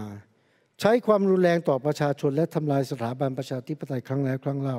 ทุกครั้งจบลงด้วยการให้อภิสิทธิ์แก่ผู้มีอำนาจและผู้ยิ่งใหญ่ในการแผ่นดิน พ้นจากการสอบสวนเอาผิด ไม่ว่าเหตุผลด้วยความสมานฉันหรือไม่จำเป็นต้องมีเหตุผลเลยก็ตาม แต่เหตุผลที่แท้จริงคือการค้ำจุนผู้มีอำนาจ และสถาบันสำคัญต่างๆไว้ มีหลายเหตุการณ์ที่ผู้มีอำนาจหรือผู้ยิ่งใหญ่อยู่ในข่ายเป็นผู้กระทำผิด เหตุการณ์ประเภทนั้นไม่ใช่เพิ่งเกิดขึ้นในยุคสลิดแต่เกิดก่อนหน้านั้น ผมจะแถมหนังสือที่ผมอ้างอิงอยู่ในหนังสือในที่กล่าวไปนี้ว่าการใช้อภิสิทธิ์ทำนองนี้ครั้งสิ่งเกิดขึ้นก่อนหน้านั้น เช่น ในปี 2489 ความพยายามปกปิดความผิดเป็นปัจจัยหนึ่งที่นำไปสู่การรัฐประหาร 2490 และเป็นจุดเริ่มต้นของวงจรอุบาททางการเมือง นับแต่นั้นจนทุกวันนี้ ย่อหน้าที่ผมจะกล่าวต่อไปนี้ไม่มีในหนังสือ ผลลัพธ์ของอภิสิทธิ์ปลอดพ้นความผิดมีมหาศาลขนาดไหน เราจะเข้าใจได้ด้วยการลองคิดดูว่า ถ้าหากการกระทำความผิดของรัฐ หรือผู้ยิ่งใหญ่ครั้งสำคัญสำคัญเพียงไม่กี่ครั้ง เช่น การรัฐประหารครั้งใดครั้งหนึ่ง การสังหารประชาชนครั้งใดครั้งหนึ่ง การหายตัวไปของออคนอย่างคุณสมชายนิรภัยจิต หรือเหตุการณ์ปี 2489 ถ้าหากมีการจัดการกับกรณีเหล่านี้อย่างยุติธรรมตามกฎหมาย เพื่อวางเป็นบรรทัดฐานว่าการกระทำของรัฐหรือบุคคล ไม่ว่าจะสำคัญขนาดไหนก็ตาม ล้วนอยู่ใต้กฎหมายเดียวกันทั้งนั้น ไม่มีใครในแผ่นดินที่พึงได้รับอภิสิทธิ์ปลอดพ้นความผิดเลยแม้แต่คนเดียวลองคิดดูว่าหากเกิดบรรทัดฐานเช่นนี้ จะมีใครหน้าไหนอีกที่ได้รับอภิสิทธิ์ปลอดพ้นความผิดอีก จะให้การให้อภิสิทธิ์แก่ในพลหรือผู้มีอำนาจที่ครองอำนาจรัฐอื่นใด จะเกิดขึ้นได้ยาก เพราะเกิดบรรทัดฐานไปแล้วว่าในแผ่นดินนี้ไม่มีใครใหญ่กว่ากฎหมาย แต่ความจริงน่าเสียดาย ความเป็นจริงในประวัติศาสตร์เป็นตรงกันข้าม ส่งผลให้ระบบกฎหมายทั้งหมดออกนอกลู่นอกทางทับถมมากขึ้นเรื่อยๆ ในเมื่อให้อภิสิทธิ์ทางกฎหมาย แก่บางคน อภิสิทธิ์อย่างแรงขนาดนั้น คืออภิสิทธิ์ปลอดความผิด แก่บางคนได้ด้วยเหตุผลบางอย่าง ก็ย่อมให้อภิสิทธิ์ปลอดความผิดแก่คนอื่นได้ และย่อมให้อภิสิทธิ์อื่น ๆ ที่รุนแรงละเมิดหลักกฎหมายน้อยกว่าเนี่ยแก่ผู้มีอำนาจและผู้และเจ้าหน้าที่ของรัฐในลำดับชั้นต่างๆ ได้ เสียจนผู้มีอำนาจรู้ว่า ตนมีอภิสิทธิ์ชนิดนี้ จึงทุจริตหรือจะกระทั่งจนประกอบอาญากรรมในหน้าที่ ก็รู้ว่ากฎหมายคงเอื้อมมือไม่ถึงพวกเขา อำนาจของผู้มีบารมีแบบไทย จึงมักช่อฉนอย่างสมบูรณ์ ก็เพราะเริ่มต้นและคำประกันด้วยอภิสิทธิ์ปลอดความผิดนี่เอง การหาเส้นสายเพื่ออภิสิทธิ์นานาชนิดกลายเป็นวัฒนธรรมไทย ไม่ใช่เป็นแค่ครั้งคราว ไม่ใช่เป็นแค่การบังคับจดการบังคับใช้กฎหมายเพราะคนเนี่ยยังดีไม่พอ มันเป็นสถาบันที่เสาหลักของสถาบัน เสาหลักของวัฒนธรรมนี้วัฒนธรรมอภิสิทธิ์ก็คืออภิสิทธิ์ปลอดความผิด วัฒนธรรมลอยนวลพ้นผิด อันนี้เป็นเสาของของปัญหาอภิสิทธิ์ทั้งหลายทั้งปวง ราชนิติธรรมล่ะ หมายถึงหลักกฎหมายที่ถือว่านิติศาสตร์ที่ที่ถือว่ากษัตริย์เป็นหลักสูงสุดของกฎหมายและความยุติธรรม มิใช่รัฐธรรมนูญ หรือรัฐสภาดังที่ถือเป็นบรรทัดฐาน การแปลคำว่า rule of law ว่าหลักนิติธรรมลงตัวในภาษาไทยเมื่อราวครึ่งศตวรรษที่ผ่านมา ประมาณ 2510 กว่ากว่านะฮะแม้แต่ธานินไกรวิเชียนนะฮะก็ซึ่งเริ่มท่านเสนอคำอื่น แต่ต่อมาท่านก็ใช้คำนี้ ที่สำคัญคือธานินไกรวิเชียนและหลักนักนิติศาสตร์หลายท่าน ช่วยกันสร้างความหมายของหลักนิติธรรมแบบไทยขึ้นมา คือท่านเสนอว่า rule of law เนี่ยเป็นฝรั่งไปหน่อย เราควรต้องต้องต้องหาและนิยามหลักการของหลักนิติธรรม หรือที่ท่านเชื่อว่าเป็นคำแปลของ rule of law เนี่ยแบบไทยที่เหมาะสมสังคมไทยขึ้นมา และผลก็คือท่านและนักนิติศาสตร์หลายท่านเนี่ยหลายคนช่วยสร้างขึ้นมาจนสำเร็จเขาพวกเขาเรียกว่านิติธรรม ผมเรียกว่าราชนิติธรรม และผมเห็นว่าความหมายต่างกับ rule of law แบบบรรทัดฐานอย่างมาก จนถึงกับตรงกันข้ามก็มี เพราะเป็นนิติธรรมที่เป็นมรดกจากสมบูรณาญาสิทธิราช แล้วพัฒนาต่อมาในบริบทของการเมืองภายใต้ระบอบเผด็จการทหาร และภายใต้วัฒนธรรมคลั่งไคล้บูชากษัตริย์ไฮเปอร์รอยัลิซึมจุดเริ่มต้นของหลักนิติธรรม ของคำว่าหลักนิติธรรม แบบไทยก็คือการต่อสู้ระหว่างสำนักกฎหมายธรรมชาติ ซึ่งเขาเรียกตัวเองว่าธรรมนิยม กับสำนักกฎหมายบ้านเมืองที่ได้กล่าวถึงไปแล้วนะฮะประเด็นสำคัญที่สะท้อนความต่างระหว่างสองสำนักนี้คือประเด็นเรื่องความยุติธรรม นักนิติศาสตร์เห็นไม่ต่างกันว่าความยุติธรรมนั้นความหมายไม่ตายตัว ความหมายไม่แน่นอน ขึ้นอยู่กับแนวคิดหลักการปรัชญาไปจนถึงขึ้นกับกรณีและบริบทนะฮะสำนักบ้านสำนักกฎหมายบ้านเมืองถึงได้บอกว่ามันในเมื่อมันมันมันลื่นไหลขนาดนั้น ก็ให้ถือตามตัวบทกฎหมายก็แล้วกัน ฝ่ายธรรมนิยมกล่าวหาว่าสำนักกฎหมายบ้านเมืองเนี่ยแยกกฎหมายออกจากความยุติธรรม และอย่างที่สำนักกฎหมายบ้านเมืองก็มักจะกล่าวเองว่าตัวเองก็แยกจริง ๆ หรือพูดอีกอย่างคือให้ตัวบทเท่ากับกฎหมายนะฮะฝ่ายธรรมนิยมเนี่ยถือว่ากฎหมายไม่ควรแยกออกจากความยุติธรรม ไม่ควรแยกออกจากธรรมะและศีลธรรมสำหรับสังคมไทยฝ่ายสำนักกฎหมายบ้านเมืองถือว่าไม่มีความยุติธรรมที่อยู่นอกเหนือตัวบทกฎหมาย คือตัวบทกฎหมายเท่ากับความยุติธรรม แต่สำนักธรรมนิยมกลับเห็นว่ากฎหมายจะต้องผูกพันกับธรรมะทางศาสนา และเห็นว่าธรรมราชาเป็นหลักสูงสุดของกฎหมาย ความยุติธรรมของไทย เป็นหลักของกฎหมายและความยุติธรรมของไทย หรือถ้าผมจะให้สมการก็คือ พุทธบวกกษัตริย์ เป็นแหล่งจารีตและประเพณีของหลักนิติธรรมไทย อันนี้เป็นคำของเขาทั้งทั้งประโยคเป็นคำของเขานะที่ผมโค้ดมานะฮะพุทธและกษัตริย์ เป็นแหล่งจารีตประเพณีของหลักนิติธรรมไทย อันนี้ผมมาร์กไว้นิดหนึ่งคำว่าแหล่งจารีตและประเพณีคำนี้มีความสำคัญมีนัยยะทางกฎหมายนะซึ่งผมจะไม่อธิบายในแง่นี้ ผมบอกแต่ว่าเออประเด็นนี้ผมไม่ได้ใส่ฟุตโนตนะฮะมีวิทยานิพนธ์ชิ้นหนึ่งเรียบร้อยแล้วของคณะนิติศาสตร์ธรรมศาสตร์ ที่พยายามอธิบายว่าเมื่อไหร่ทำไม พุทธและธรรมราชา จึงมีสถานะเป็นแหล่งจารีตประเพณี นะฮะจึงมีฐานะเป็นแหล่งจารีตประเพณีของหลักนิติธรรมไทยเนี่ยงั้นมันเป็นเรื่องซีเรียส แต่ผมขอปัดไปในที่นี้ ความยุติธรรมแบบพุทธหมายถึงอะไร มีลักษณะอย่างไร ตัวอย่างหนึ่งที่นักนิติศาสตร์ นักประวัติศาสตร์กฎหมายมักอ้างอิงอยู่บ่อยๆ ว่าเป็นความหมายของความยุติธรรมแบบพุทธผมจะเอ่ยถึงแต่จะไม่อธิบายรายละเอียดนั่นก็คือ งานเขียนเรื่องธรรมศาสตร์วินิจฉัยว่าด้วยความยุติธรรมเป็นอย่างไร ของกรมหลวงพิชิตปรีชากรสมัยรัชกาลที่ห้าซึ่งเอาเข้าจริงงานเขียนชิ้นนี้เป็นการเอาความคิดของ Jeremy Bentham มาใส่ภาษาบาลีนะฮะคือถ้าไม่ได้บอก แต่เราไปเทียบดูเลยทั้ง 4 ประการตรงกับ Jeremy Bentham และ4ประการนี้แปลเป็นบาลีเสร็จว่ามีความคุณสมบัติของความยุติธรรมแบบพุทธสี่สี่ประการเนี่ยแปลเป็นบาลีเสร็จ แต่มันตรงเป๊ะอะไรกับ Jeremy Bentham งั้นผมก็หยุดแค่นี้ ผมไม่กล้าบอกว่าใคร plagiarize ใครนะหรือว่าใครแปลใครเอายกไว้แล้วกันนะ แต่บอกได้ว่ามักจะอ้างเอกสารชิ้นนี้เป็นประจำซึ่งมัน questionable แต่ก็ได้นะฮะถ้าจะบอกว่าก็ตรงกันไงความคิดฝรั่งกับความคิดพุทธเนี่ยเหมือนกันเลย ก็ได้ถ้าเราจะสรุปอย่างนั้นนะฮะอีกตัวอย่างหนึ่งก็คือสมเด็จพุทธโฆษาจารย์ ปอประยุตโตนำเสนอนิติศาสตร์แนวพุทธมานาน แต่ประเด็นหลักๆ มีเพียงว่ากฎหมายต้องอิงธรรมะ นะฮะท่านเขียนเล่มมาเริ่มนะฮะผมสรุปได้ว่ากฎหมายต้องอิงธรรมะ ซึ่งก็ไม่ต่างกับที่นักนิติศาสตร์แนวราชนิติธรรมพยายามจะผลักดันอยู่ตลอดเวลา ที่สำคัญกว่าคือท่านเห็นว่าจำเป็นต้องการปัญญาพิเศษจึงจะอยังรู้ถึงความยุติธรรมได้ หมายความว่าไง ผมเข้าใจว่าท่านพยายามมองหาคนดี ผู้มีบุญบารมีสูงส่งมาเป็นผู้ใช้กฎหมาย คนมีบารมี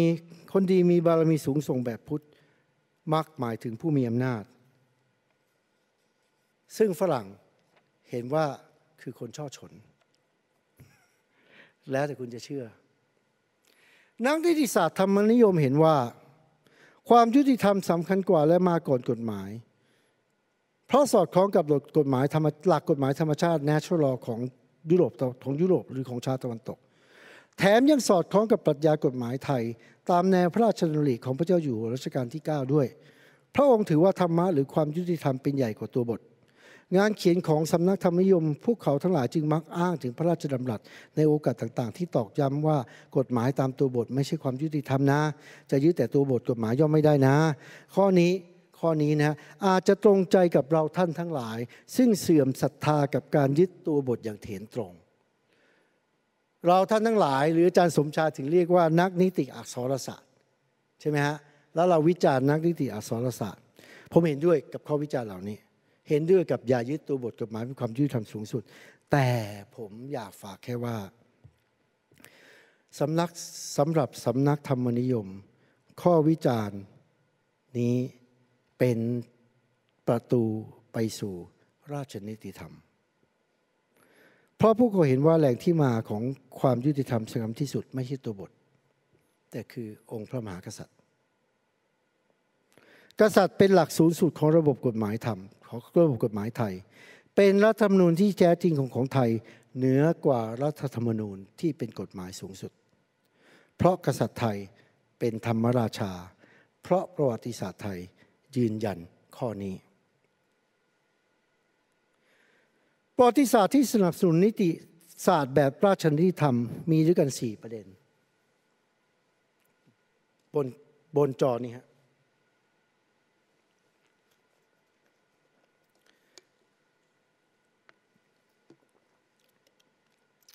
ในประเด็นที่หนึ่ง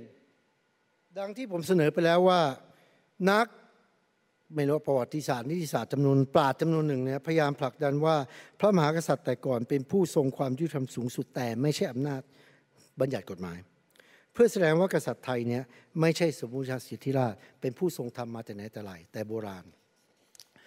ข้ามไปประเด็นที่สองเพราะประเด็นแรกกล่าวแล้ว ประเด็นที่สองก็คือกรุณาทิ้งไว้บนจอนี้ครับไม่ต้องกลับมาที่ตัวผมนะผมอธิบายประเด็นเหล่านี้ทีละประเด็น ประเด็นที่สองคือปัญหาว่าหลัง 2475 อำนาจอธิปไตยยังเป็นของกษัตริย์หรือไม่ผู้กษัตริย์นิยมอธิบายว่าหลัง 2475 อำนาจยังเป็นของพระมหากษัตริย์ แต่ได้พระราช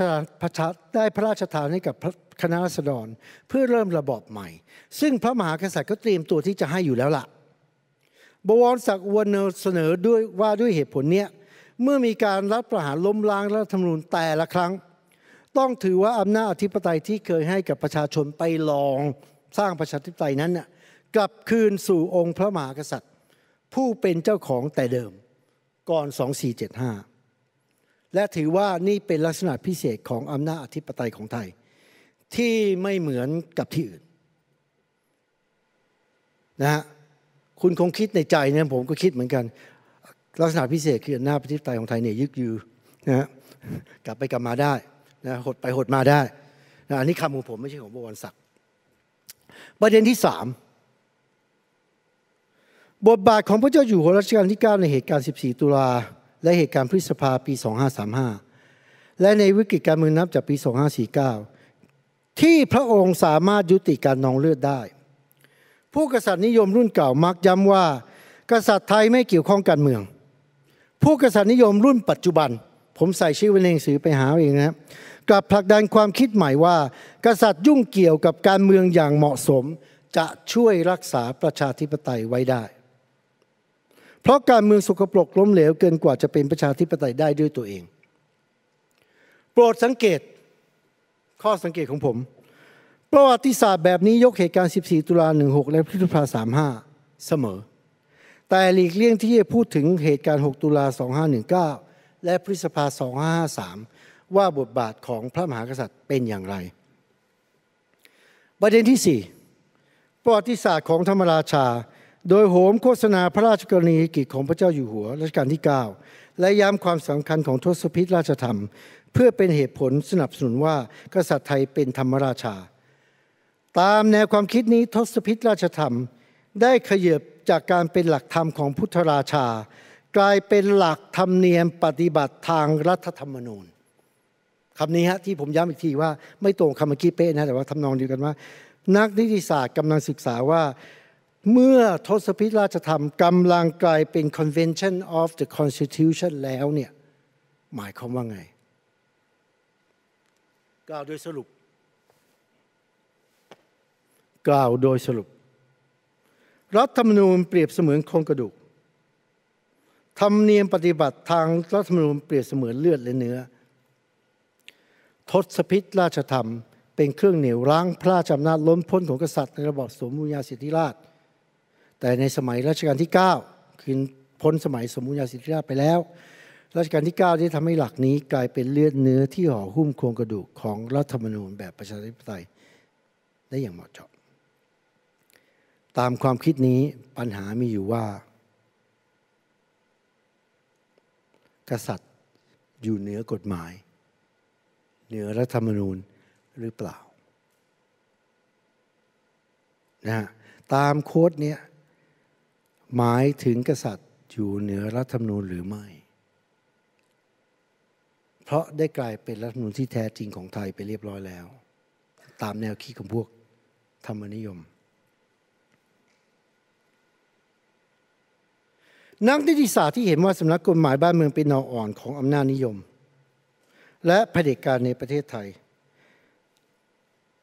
มักให้เครดิตแก่สำนักกฎหมายธรรมชาติอย่างมากในการต่อสู้กับเผด็จการ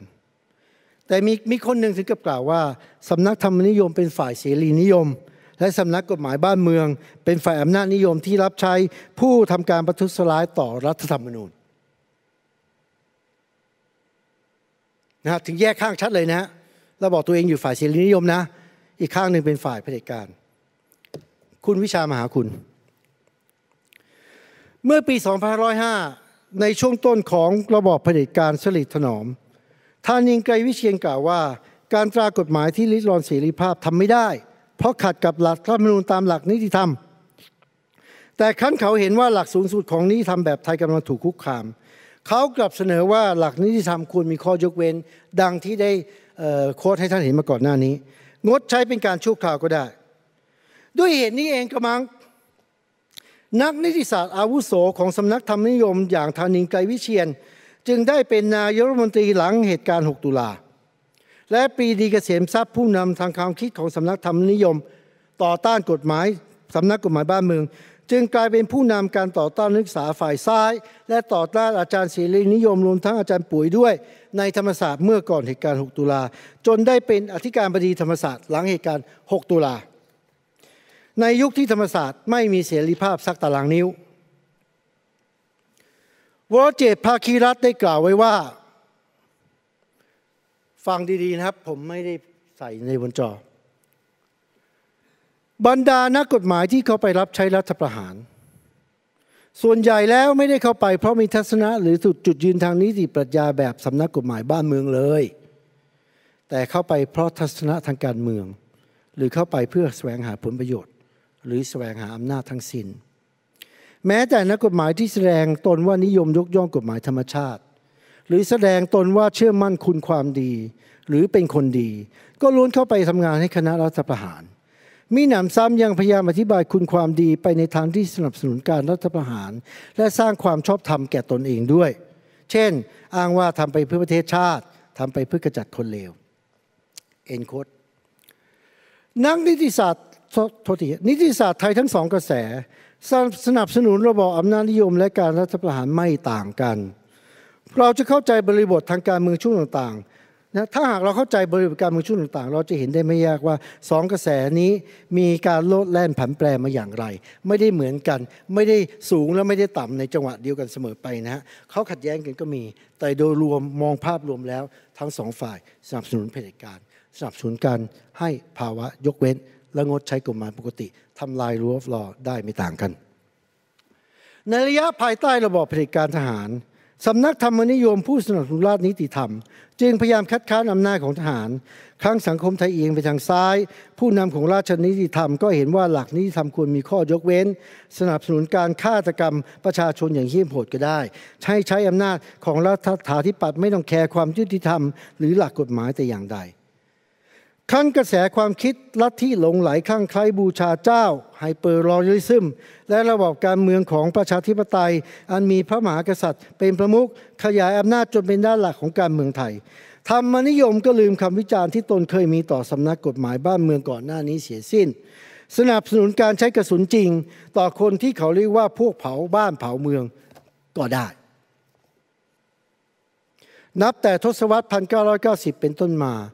เราจะพบการใช้คำว่านิติรัฐ และนิติธรรมบ่อยขึ้น เพราะมากับกระแสการปฏิรูปการเมือง และการร่างรัฐธรรมนูญปี 40 และปี 50 แทบแทบไม่มีใครกล่าวถึงเลยอีกต่อไป ไม่มีใครกล่าวถึงในสังคมไทย แทบไม่มีใครกล่าวถึงว่าคำทั้งสอง นิติรัฐและนิติธรรม ถ้าหากว่าแปลมาจากรูฟลอนะฮะ หมายถึงการจำกัดอำนาจรัฐเพื่อพิทักษ์สิทธิเสรีภาพของประชาชน และทรัพย์สินของเอกชน เพราะความหมายนี้ไม่เคยมีที่ทางในสังคมไทย ในจารีตเดิม หรือในจารีตปัจจุบันคำว่าหลักนิติธรรม จึงเป็นเพียงเสื้อคลุม หลักนิติธรรมอย่างที่ลงตัวในปัจจุบัน จึงเป็นเพียงเสื้อคลุมของนิติศาสตร์แบบไทย ซึ่งหมายถึงนิติรัฐอภิสิทธิ์ บวกราชนิติธรรม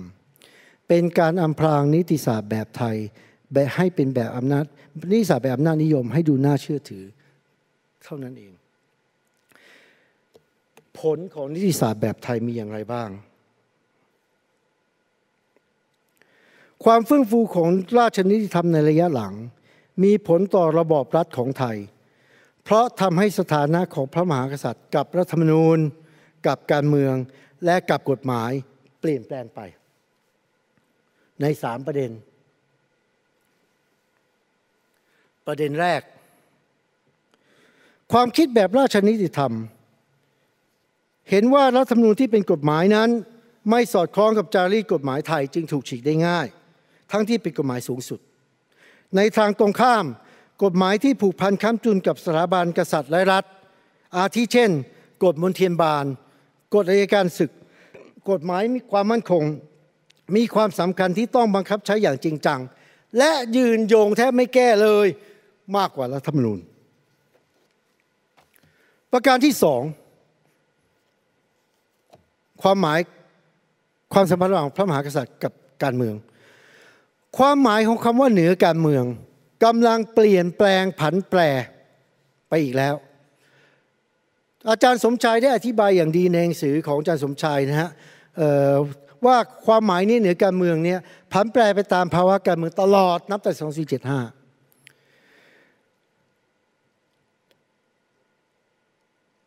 ผมเห็นว่าเมื่อฝ่ายกษัตริย์นิยม เป็นอำนาจหลักของการเมืองไทยใน 25 ปีสุดท้ายของรัชสมัยที่แล้ว พวกเขาได้พยายามผลักดันให้กษัตริย์ เป็นอำนาจหนึ่งในระบอบการเมือง เหนือการเมืองหลัง 2475 หมายถึงไม่เกี่ยวกัน พ้นไปเลย เหนือการเมืองในปัจจุบันกำลังหมายถึงเป็นอำนาจหนึ่งในระบบการเมืองไทย คือเป็นเบื้องบนของสถาบันการเมืองอื่น ๆ คุณจะบอกเขาได้ว่าไม่ใช่เหนือ ใช้คำว่าเหนือถูกต้องนะฮะเป็นบุพบทที่ถูกต้อง พระราชอำนาจแบบนี้กลับเพิ่มพูนยิ่งขึ้นไปอีกในรัชสมัยปัจจุบัน ไม่เคยมีกษัตริย์หลัง 2475 ที่สามารถมีอำนาจโดยตรงเหนือกองกำลังอาวุธ อันนี้ผมไม่ได้วิจารณ์ ผมว่าตามแฟกต์ มีอำนาจจัดการทรัพย์สินมากที่สุด นับแต่ 2475 เป็นต้นมา อันนี้ก็เป็นข้อเท็จจริง ใครจะคิดยังไง เชิญคิดเอาเอง นับแต่นี้ไปเหนือการเมืองตามนิติศาสตร์แบบไทย จะไม่หมายถึงอยู่อยู่พ้นหรืออยู่ไม่ยุ่งเกี่ยวกับการเมืองอีกต่อไป แต่จะหมายถึงพระราชอำนาจที่จะแทรกแซงการเมืองได้ ในเวลาอันเหมาะสมบวรศักอุวันโน เรียกบทบาทนี้ว่าเป็นองค์กรรมการผู้ประสานรอยร้าวสูงสุดแห่งชาติคำถามของผมก็คือ ใครเป็นผู้ตัดสินว่าเมื่อไหร่กษัตริย์จึงควรแสดงบทบาทนั้น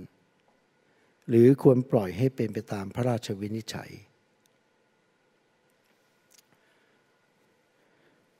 การเป็นหลักสูงสุดของความยุติธรรมย้อนนานี้ก็เพิ่มเติม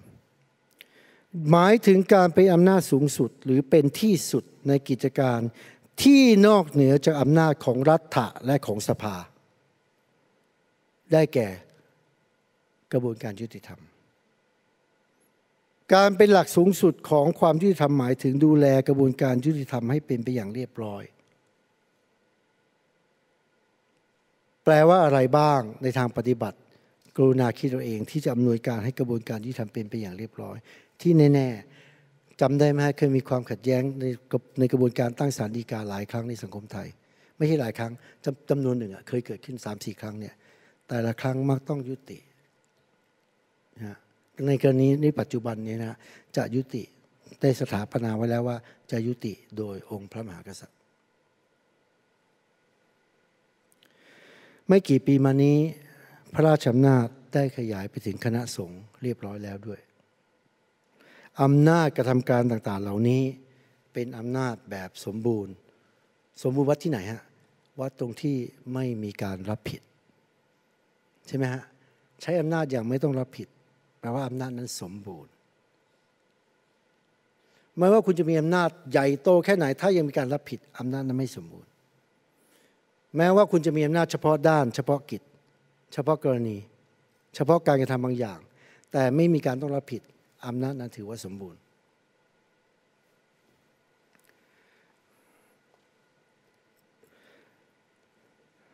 แถมในปัจจุบันดูเหมือนว่าไม่มีใครสามารถเห็นเป็นอื่นได้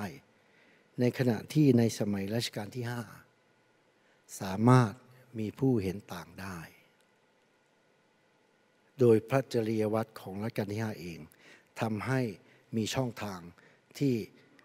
กลุ่มเจ้านายสามารถเห็นต่างได้ ไม่โดนลงโทษ ประเด็นที่สามในฐานะในขณะที่นิติรัฐและรูออฟลอแบบบรรทัดฐาน ยึดถือหลักการว่ารัฐธรรมนูญรัฐสภาเป็นอำนาจสูงสุด supremacy of the constitution or the supremacy of the parliament อันนี้เป็นหลักสำคัญมาก ๆ ในระบบกฎหมาย นิติรัฐและก็ rule of law ที่เป็นแบบที่สากลโลกยึดถือ แต่นิติศาสตร์ของไทย กำลังบอกว่าสถานะของกษัตริย์เป็นองค์อธิปัตย์ยิ่งกว่ารัฐธรรมนูญ และยิ่งกว่ารัฐสภาคำถามของผมก็คือ เหนือรัฐธรรมนูญ หรือเปล่า เหนือระบบการเมืองทั้งหมด หมายถึงเหนือรัฐสภาด้วยหรือเปล่า ถ้าเช่นนั้น หลักราชนิติธรรม คือการสถาปนาให้พระมหากษัตริย์อยู่ใต้กฎหมาย หรืออยู่เหนือกฎหมาย ผมไม่ทราบคิดเอาเอง ผู้สับสุนราชนิติธรรมต้องตอบคำถามนี้ให้ชัดเอง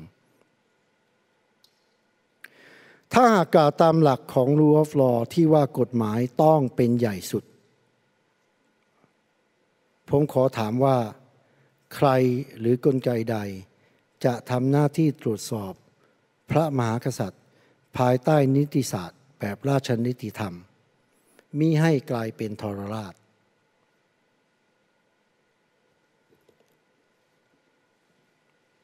สมคิดเลิศไพฑูรย์เขียนไว้เมื่อไม่นานนี้ว่า ประเทศไทยมีรัฐนูญแต่ฉบับแรก ถือได้ว่าตั้งแต่มีรัฐนูญฉบับแรกประเทศไทยถือว่าเป็นหลักนิติธรรมมาใช้สังคมไทย รัฐมนูญมีฉบับท้าวร เนื้อหาสอดคล้องกับหลักนิติธรรม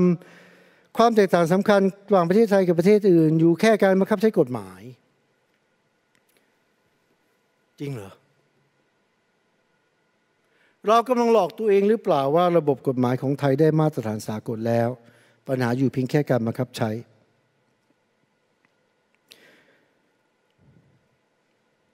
เรากำลังโฆษณาชวนเชื่อและหลอกตัวเองหรือเปล่า หรือเป็นการพูดอย่างทำอย่าง hypocrisy จนกลายเป็นนิสัยประจำชาติแล้ว หรือเป็น double speak double speak อย่างใน 1984 หมายถึงศัพท์สำนวนที่มีความหมายตรงข้ามกับตัวอักษร อาทิเช่น เสรีภาพหมายถึงความเป็นทาสจริงหมายถึงเท็จเท็จหมายถึงจริง หรือดังที่ธานินไกรวิเชียนเคยเขียนไว้ว่า การเป็นปฏิปักษ์ต่อรัฐธรรมนูญหมายถึง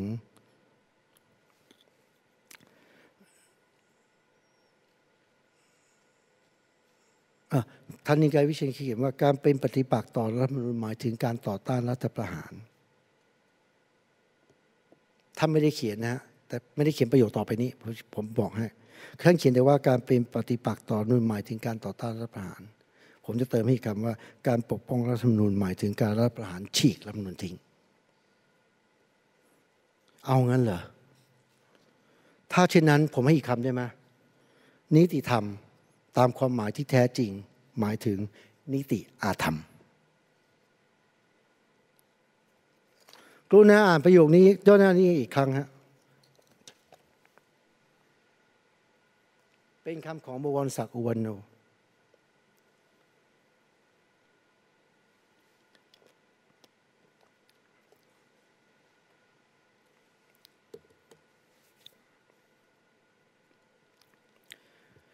ด้วยเหตุนี้เองความผิดตามมาตรา12 เออผมยังสงสัยนะว่าท่านยังคิดทำนองนี้อยู่ปัจจุบันเนี่ยคิดอยู่อย่างเดิมหรือเปล่า ด้วยเหตุนี้เองความผิดตามมาตรา112 จึงเป็นส่วนหนึ่งของกฎหมายอาญา มาตรา112 ซึ่งเป็นส่วนหนึ่งของกฎหมายอาญา และไม่ใช่ส่วนหนึ่งของบทบัญญัติทางศาสนา จึงแทบจะกลายเป็นบทบัญญัติศาสนาไปแล้ว การละเมิดมาตรานี้จึงถือว่าเป็น อาจารย์โบศักเรียกว่าใช้ภาษาอังกฤษ blasphemy แปลเป็นไทยว่าการดูหมิ่นศาสนาอย่างรุนแรง อันนี้บวรศักดิ์เรียกเองนะร้อยสิบสองเนี่ยความผิดละเมิด112ที่กับเป็น blasphemy การใช้มาตรา 112 กล่าวหาผู้คนจำนวนมากปฏิเสธสิทธิประกันตัวของพวกเขา ตีความเกินเลยและลงโทษเกินเหตุ เหล่านี้เป็นผลลัพธ์ของความข้างคล้ายยุติ จนกลายเป็นลัทธิบูชาเทวกษัตริย์ มิใช่ผลของความจงรักภักดีอย่างพอเหมาะพอสม นิติศาสตร์แบบไทยกำลังทำให้กฎหมายที่เกี่ยวกับศาสตร์กลายเป็นกฎศาสนา แถมเป็นอภิศาสนา เพราะว่าเป็นศาสนาที่ยอมให้มีเสรีภาพในการนับถือไม่ได้ การกล่าวเช่นนี้ไม่ใช่การชังชาติ แต่เป็นการชังการผลักดันให้ประเทศไทยกลายเป็นรัฐศาสนาที่คับแคบ และเต็มไปด้วยความเกลียดชังต่อคนที่ไม่คลั่งไคล้แบบประจบสอพลอ ประวัติศาสตร์และมโนทัศน์เรื่องธรรมราชาที่ใช้อธิบายเพื่อคำจุนราชนิติธรรมแทบทั้งหมด อิงอยู่กับเรื่องเล่าเกี่ยวกับพระเจ้าอยู่หัวรัชกาลที่ 5 รัชกาลที่ 9 แบบทางการเท่านั้น ถ้าเช่นนั้นคำถามมีอยู่ว่าราชนิติธรรมจะเหมาะกับเวลาอื่นภายหลังรัชสมัยของรัชกาลที่ 9 หรือไม่ จะยังใช้ได้หรือหากคนไทยรู้ว่าประวัติศาสตร์แบบทางการเป็นแค่เฟกนิวส์แค่นั้นเอง อย่างเช่นประวัติศาสตร์สี่อย่างที่ผมว่ามา อย่าลืมนะว่าประวัติศาสตร์เนี่ยมันมีได้หลายแบบ มีความเป็นไปได้สองทิศทางของการพยายามเชิดชูรัชกาลที่ 9 แม้กระทั่งในปัจจุบันหนึ่งขึ้นอยู่กับรัชสมัยต่อๆมาว่าจะสามารถยืนยันว่ากษัตริย์เป็นหลักสูงสุดของกฎหมาย และความยุติธรรมได้ทุกรัชสมัยหรือไม่ บทเรียนหลังพระปิยมหาราชช่วยให้เรารู้เลยว่าพระบารมีที่ยิ่งใหญ่ เป็นปัจจัยทั้งบวก และเป็นภาระเกินแบกรับของรัชสมัยต่อมา เพียง 22 ปีหลังพระปิยมหาราชก็เกิด 2475 แต่ที่ทางที่สองพระบารมีของพระปิยมหาราชที่ดูจะเจือจางลงเพียง 20 ปีให้หลัง หากมองอีกมุมหนึ่งกลับทรงอิทธิพลมากขนาดที่กลายเป็นมรดก ให้เกิดการฟื้นฟูพระราชอำนาจของกษัตริย์ในรูปการต่างๆ หลายทศวรรษหลัง 2475 ก็ได้ หรือเรากล่าวได้ว่าในทิศทางที่สองนะฮะบารมีของกษัตริย์ที่ยิ่งใหญ่ สามารถกลายเป็นสถาบันที่ส่งผลยืนยาวได้ แม้ว่ากษัตริย์พระองค์ต่อๆมา จะมีบารมีมากหรือน้อยกว่านั้นก็ตาม ปราดอย่างพระองค์เจ้าธานีนิวัตและปัญญาชนของฝ่ายกษัตริย์นิยมในปัจจุบันกำลังพยายามทำให้พระเจ้าอยู่หัวรัชกาลที่ 5 กลายเป็นบุคลาธิสถานหรือเป็นสถาบันของระบอบประชาธิปไตยอมีพระมหากษัตริย์เป็นประมุขในทางการเมือง และของนิติศาสตร์แบบราชนิติธรรม ที่พวกเขาหวังว่าจะแผ่บารมีข้ามรัชสมัยในระยะยาวด้วย ความพยายามเหล่านี้มีมากมายหลายประการที่สำคัญก็คือการทำอย่างที่จอร์จออเวลได้กล่าวไว้ว่า ถ้าคุมอดีตได้ก็จะคุมอนาคตได้ ถ้าคุมปัจจุบันได้ก็จะคุมอดีตได้ แต่ความพยายามนี้จะสำเร็จหรือไม่มากหรือน้อย ยังขึ้นอยู่กับปัจจัยหลาย ๆ อย่าง อดีตไม่ใช่สิ่งที่จะควบคุมได้ง่าย อย่างที่จอร์จออเวลกล่าวไว้ใน 1984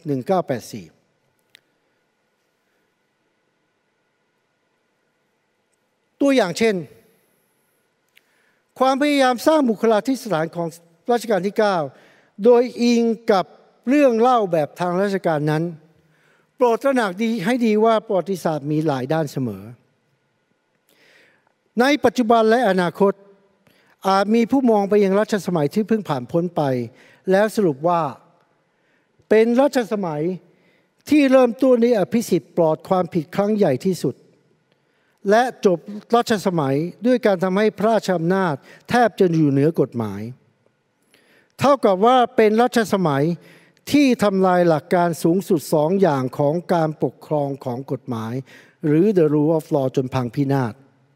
เท่ากับว่ายุคสมัยดังกล่าว เป็นยุคมืดของประวัติศาสตร์กฎหมายไทย ทัศนะประวัติศาสตร์เช่นนี้ปิดบังไม่ได้ ใครจะเชื่อทัศนะอื่นก็ตามใจ ทัศนะนี้ก็ปิดบังไม่ได้เหมือนกัน ประวัติศาสตร์คุมกันยาก การควบคุมอดีต เกิดขึ้นยากเพราะความทรงจำไม่ได้เป็นเพียงวัตถุหรือสิ่งก่อสร้างอีกต่อไปแล้ว การเชิดชูเฉลิมฉลองอย่างฟุ้งเฟ้อเกินสมเหตุสมผล และอาศัยความกลัวและกฎหมายอายุติธรรม ประกอบกันเพื่อบังคับความคิด ไม่มีทางสร้างศรัทธาอย่างหนักแน่นและยืนยาวได้ เพราะคนรุ่นหลังไม่มีประสบการณ์หรือความทรงจำร่วม กับวัฒนธรรมประจบสอพลออย่างน่าสะอิดสะเอียนพันนั้น ลงท้ายแล้วการประจบสอพลอชนิดนั้นจะก่อให้เกิดความเสื่อมสามานของอารยธรรมไทย decadence ทางเลือกของสังคมไทยก็คือ เลิกเสพติดกับความคลั่งไคล้จนจะถลำลึกไปกว่านี้ เลิกอภิสิทธิสารพัดในนามของความมั่นคง แล้วพยายามสร้างการปกครองของกฎหมาย ขึ้นมาให้ได้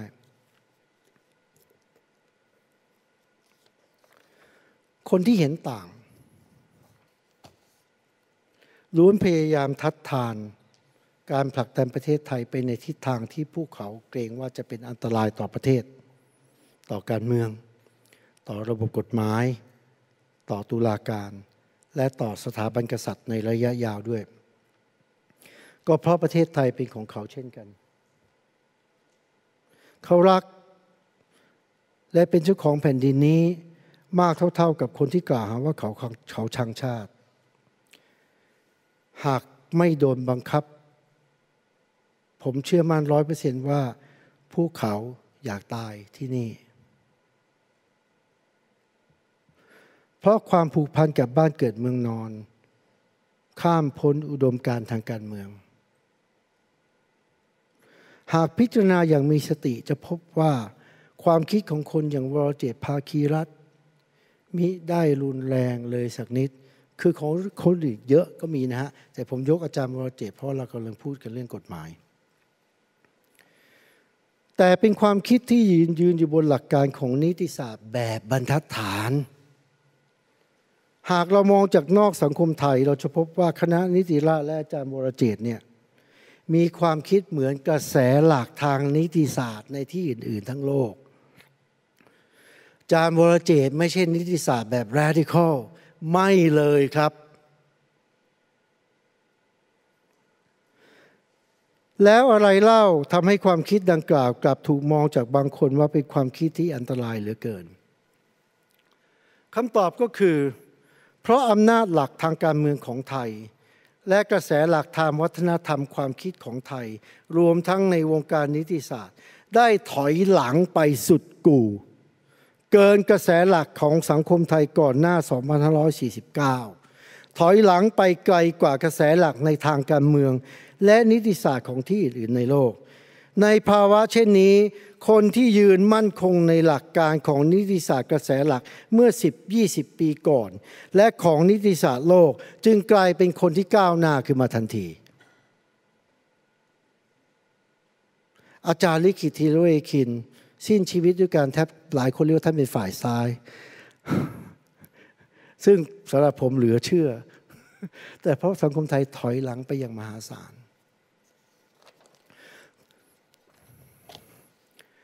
ข้อเขียนสั้นๆ ในจดหมายของอาจารย์ป่วยที่อยู่บนจอนี้ คงเป็นสิ่งที่เราทุกคนปรารถนาเช่นกัน ความปรารถนานี้ไม่ควรให้หมายถึงไม่ควรให้อภิสิทธิ์แก่รัฐ หรือผู้มีอำนาจและผู้ยิ่งใหญ่คนไหนทั้งสิ้น ทุกคนต้องเท่ากันเบื้องหน้ากฎหมาย และไม่ต้องต้องไม่มีอภิสิทธิ์ที่น่ารังเกียจสุดๆ อย่างอภิสิทธิ์ปลอดพ้นความผิด อีกต่อไป หลายคนเห็นว่านี่เป็นอุดมคติยงคงอีกไกลกว่าประเทศไทยจะไปถึงหลักการนี้ แถมเราไม่มีประวัติศาสตร์เหมือนอย่างในประเทศที่ใช้ rule of law ผมเห็นว่าหลักการเหล่านี้เป็นอุดมคติของคนได้ทั้งโลก รวมทั้งประเทศไทยด้วย ถ้าหากเราปรารถนา แต่หากเราต้องการอย่างนี้ เราต้องสร้างและหาหนทางแบบของเราเอง เราสามารถตั้งความปรารถนาแล้วหาหนทางเดินไปสู่จุดหมายนั้น ตามเงื่อนไขของสังคมไทย เพราะคงไม่มีทางอื่น อันที่จริงเราเดินทางมาถึงปัจจุบันได้ เพราะบรรพบุรุษของเราทุกรุ่นไม่ยึดติดกับอดีต แต่พวกเขาตั้งความปรารถนาและบุกเบิกสร้างสรรค์หนทางไปข้างหน้าตลอดทุกมาทุกรุ่น พวกเราคิดว่าพระเจ้าอยู่หัวรัชกาลที่ห้า มีสปิริตมีความมุ่งมั่นขนาดไหน ถึงก็ทำหาการหารกล้าเปลี่ยนแปลงประเทศขนาดใหญ่อย่างที่พวกเราเรียนเรียนรู้กัน การเปลี่ยนแปลงขนาดใหญ่ขนาดนั้นอย่างที่รัชกาลที่ 7 เรียกว่าเรียกว่าเรียกการกระทำของของของของรัชกาลที่ห้าการกระทำของพระราชบิดาของพระองค์เนี่ยรัชกาลที่ 7 เรียกว่าเป็นการพลิกแผ่นดิน การกระทำขนาดใหญ่ขนาดนั้น สะท้อนความมุ่งมั่นทางสติปัญญาและการปฏิบัติ ผู้มีคุณสมบัติแบบนี้ ก็เพราะตระหนักว่าปัจจุบันมิได้เพียงเป็นหนี้ต่ออดีตเท่านั้น แต่ปัจจุบันยังขอกู้อนาคตมาจากลูกหลานของเราด้วย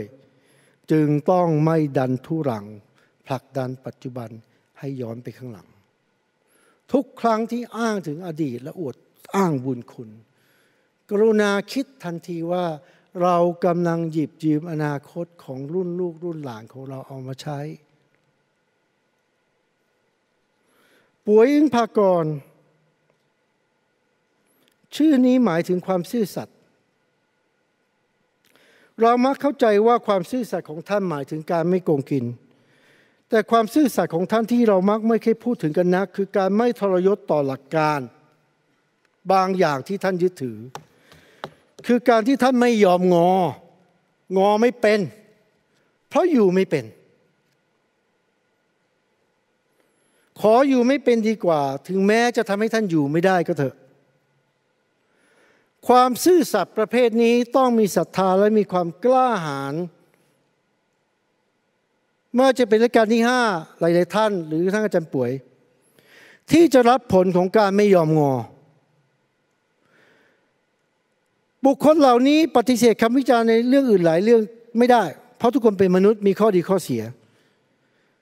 แต่เราสงสัยไม่ได้เลย เราไม่มีความสงสัยเลย ในความกล้าหาญและศรัทธาของท่านเหล่านี้ ที่จะไม่ยอมงอในหลักการบางอย่าง แม้กระทั่งยามวิกฤต คุณสมบัติเหล่านี้หายากเหลือเกินในประเทศไทย เพราะมีแต่คนอยู่เป็นเต็มแผ่นดิน มีคนเฝ้าประจบสอพร ว่าประเทศไทยที่เสื่อมลงทุกด้าน เป็นความวิเศษที่สุดเต็มแผ่นดินแท้ซองพระราชาที่ไม่สวมเสื้อผ้าว่าเป็นฉลองพระองค์ที่สวยที่สุด ดังที่นิทานฝรั่งว่าไว้ ประเทศนี้หาผู้กล้า ที่จะไม่ยื่นดาบให้กับพระมหากษัตริย์ ดังที่บัญญัติไว้ในกฎมนเทียนบาน สมัยอยุธยายากเหลือเกิน เราเห็นแต่คนในวิชาชีพกฎหมาย เบียดเสียดยัดเยียดแย่งกันเข้าประตูห้องประชุมวุฒิสภา เพราะเหตุนี้เองประชาชนจึงต้องต่อสู้เองเพื่อการปกครองของกฎหมาย เพื่อความยุติธรรม คนอย่างสมยศพฤกษาเกษมสุข ดารณีชาญเชิงศิลปกุล พรทิพย์มั่นคง ปฏิวัติสาลายแย้ม ไผ่ดาวดิน ศิรภพหรือคุณลุงศิลา และปัจเจกบุคคลอื่นๆมากมาย ที่เป็นเหยื่อของความอายุติธรรม ผมตั้งใจอ่านนามผู้นี้เพราะนามผู้นี้ไม่ใช่สิ่งแสลงไม่ใช่ของแสลง เป็นนามที่ต้องจารึกในสังคมไทย และคนอีกมากที่เอาตัวเขาแลกเพื่อกับแลกกับการเพื่อต่อสู้ความอายุติธรรม ในจังหวัดชายแดนใต้ และในกรณีอื่นๆสักวันหนึ่งชื่อเหล่านี้ต้องได้รับการยอมรับ และบันทึกในความทรงจำของสังคมว่าเขาเป็นคนไม่ยอมก้มหัวให้กับความอายุติธรรมของกฎหมายแบบไทยๆ กลุ่มนักกฎหมายผู้ทำงานอย่างหนัก เพื่อต่อสู้กับระบบกฎหมายที่อายุติธรรม อย่างเช่น ขอเอ่ยชื่ออย่างเป็นทางการอีกครั้ง และคุณจะศูนย์ทนายเพื่อสิทธิมนุษยชน หรือโครงการไอรอและนักกฎหมายอีกหลายท่าน คือผู้บุกเบิก ที่พยายามสร้างความปรารถนาให้ the rule of law เป็นความจริงในสังคมไทย พวกเขาเฝ้าบอกแก่ท่านด้วยการกระทำเขาว่า นิติศาสตร์และระบบกฎหมายที่ยุติธรรมเป็นไปได้ แล้วถ้าหากจะมีคุณอะไรก็ตามในการพูดถึงในการที่ผมนำเสนอวันนี้ ขอให้ท่านคิดถึงคนเหล่านี้ กลุ่มเหล่านี้และสนับสนุนพวกเขาให้เต็มที่ ขอให้ผู้พิพากษา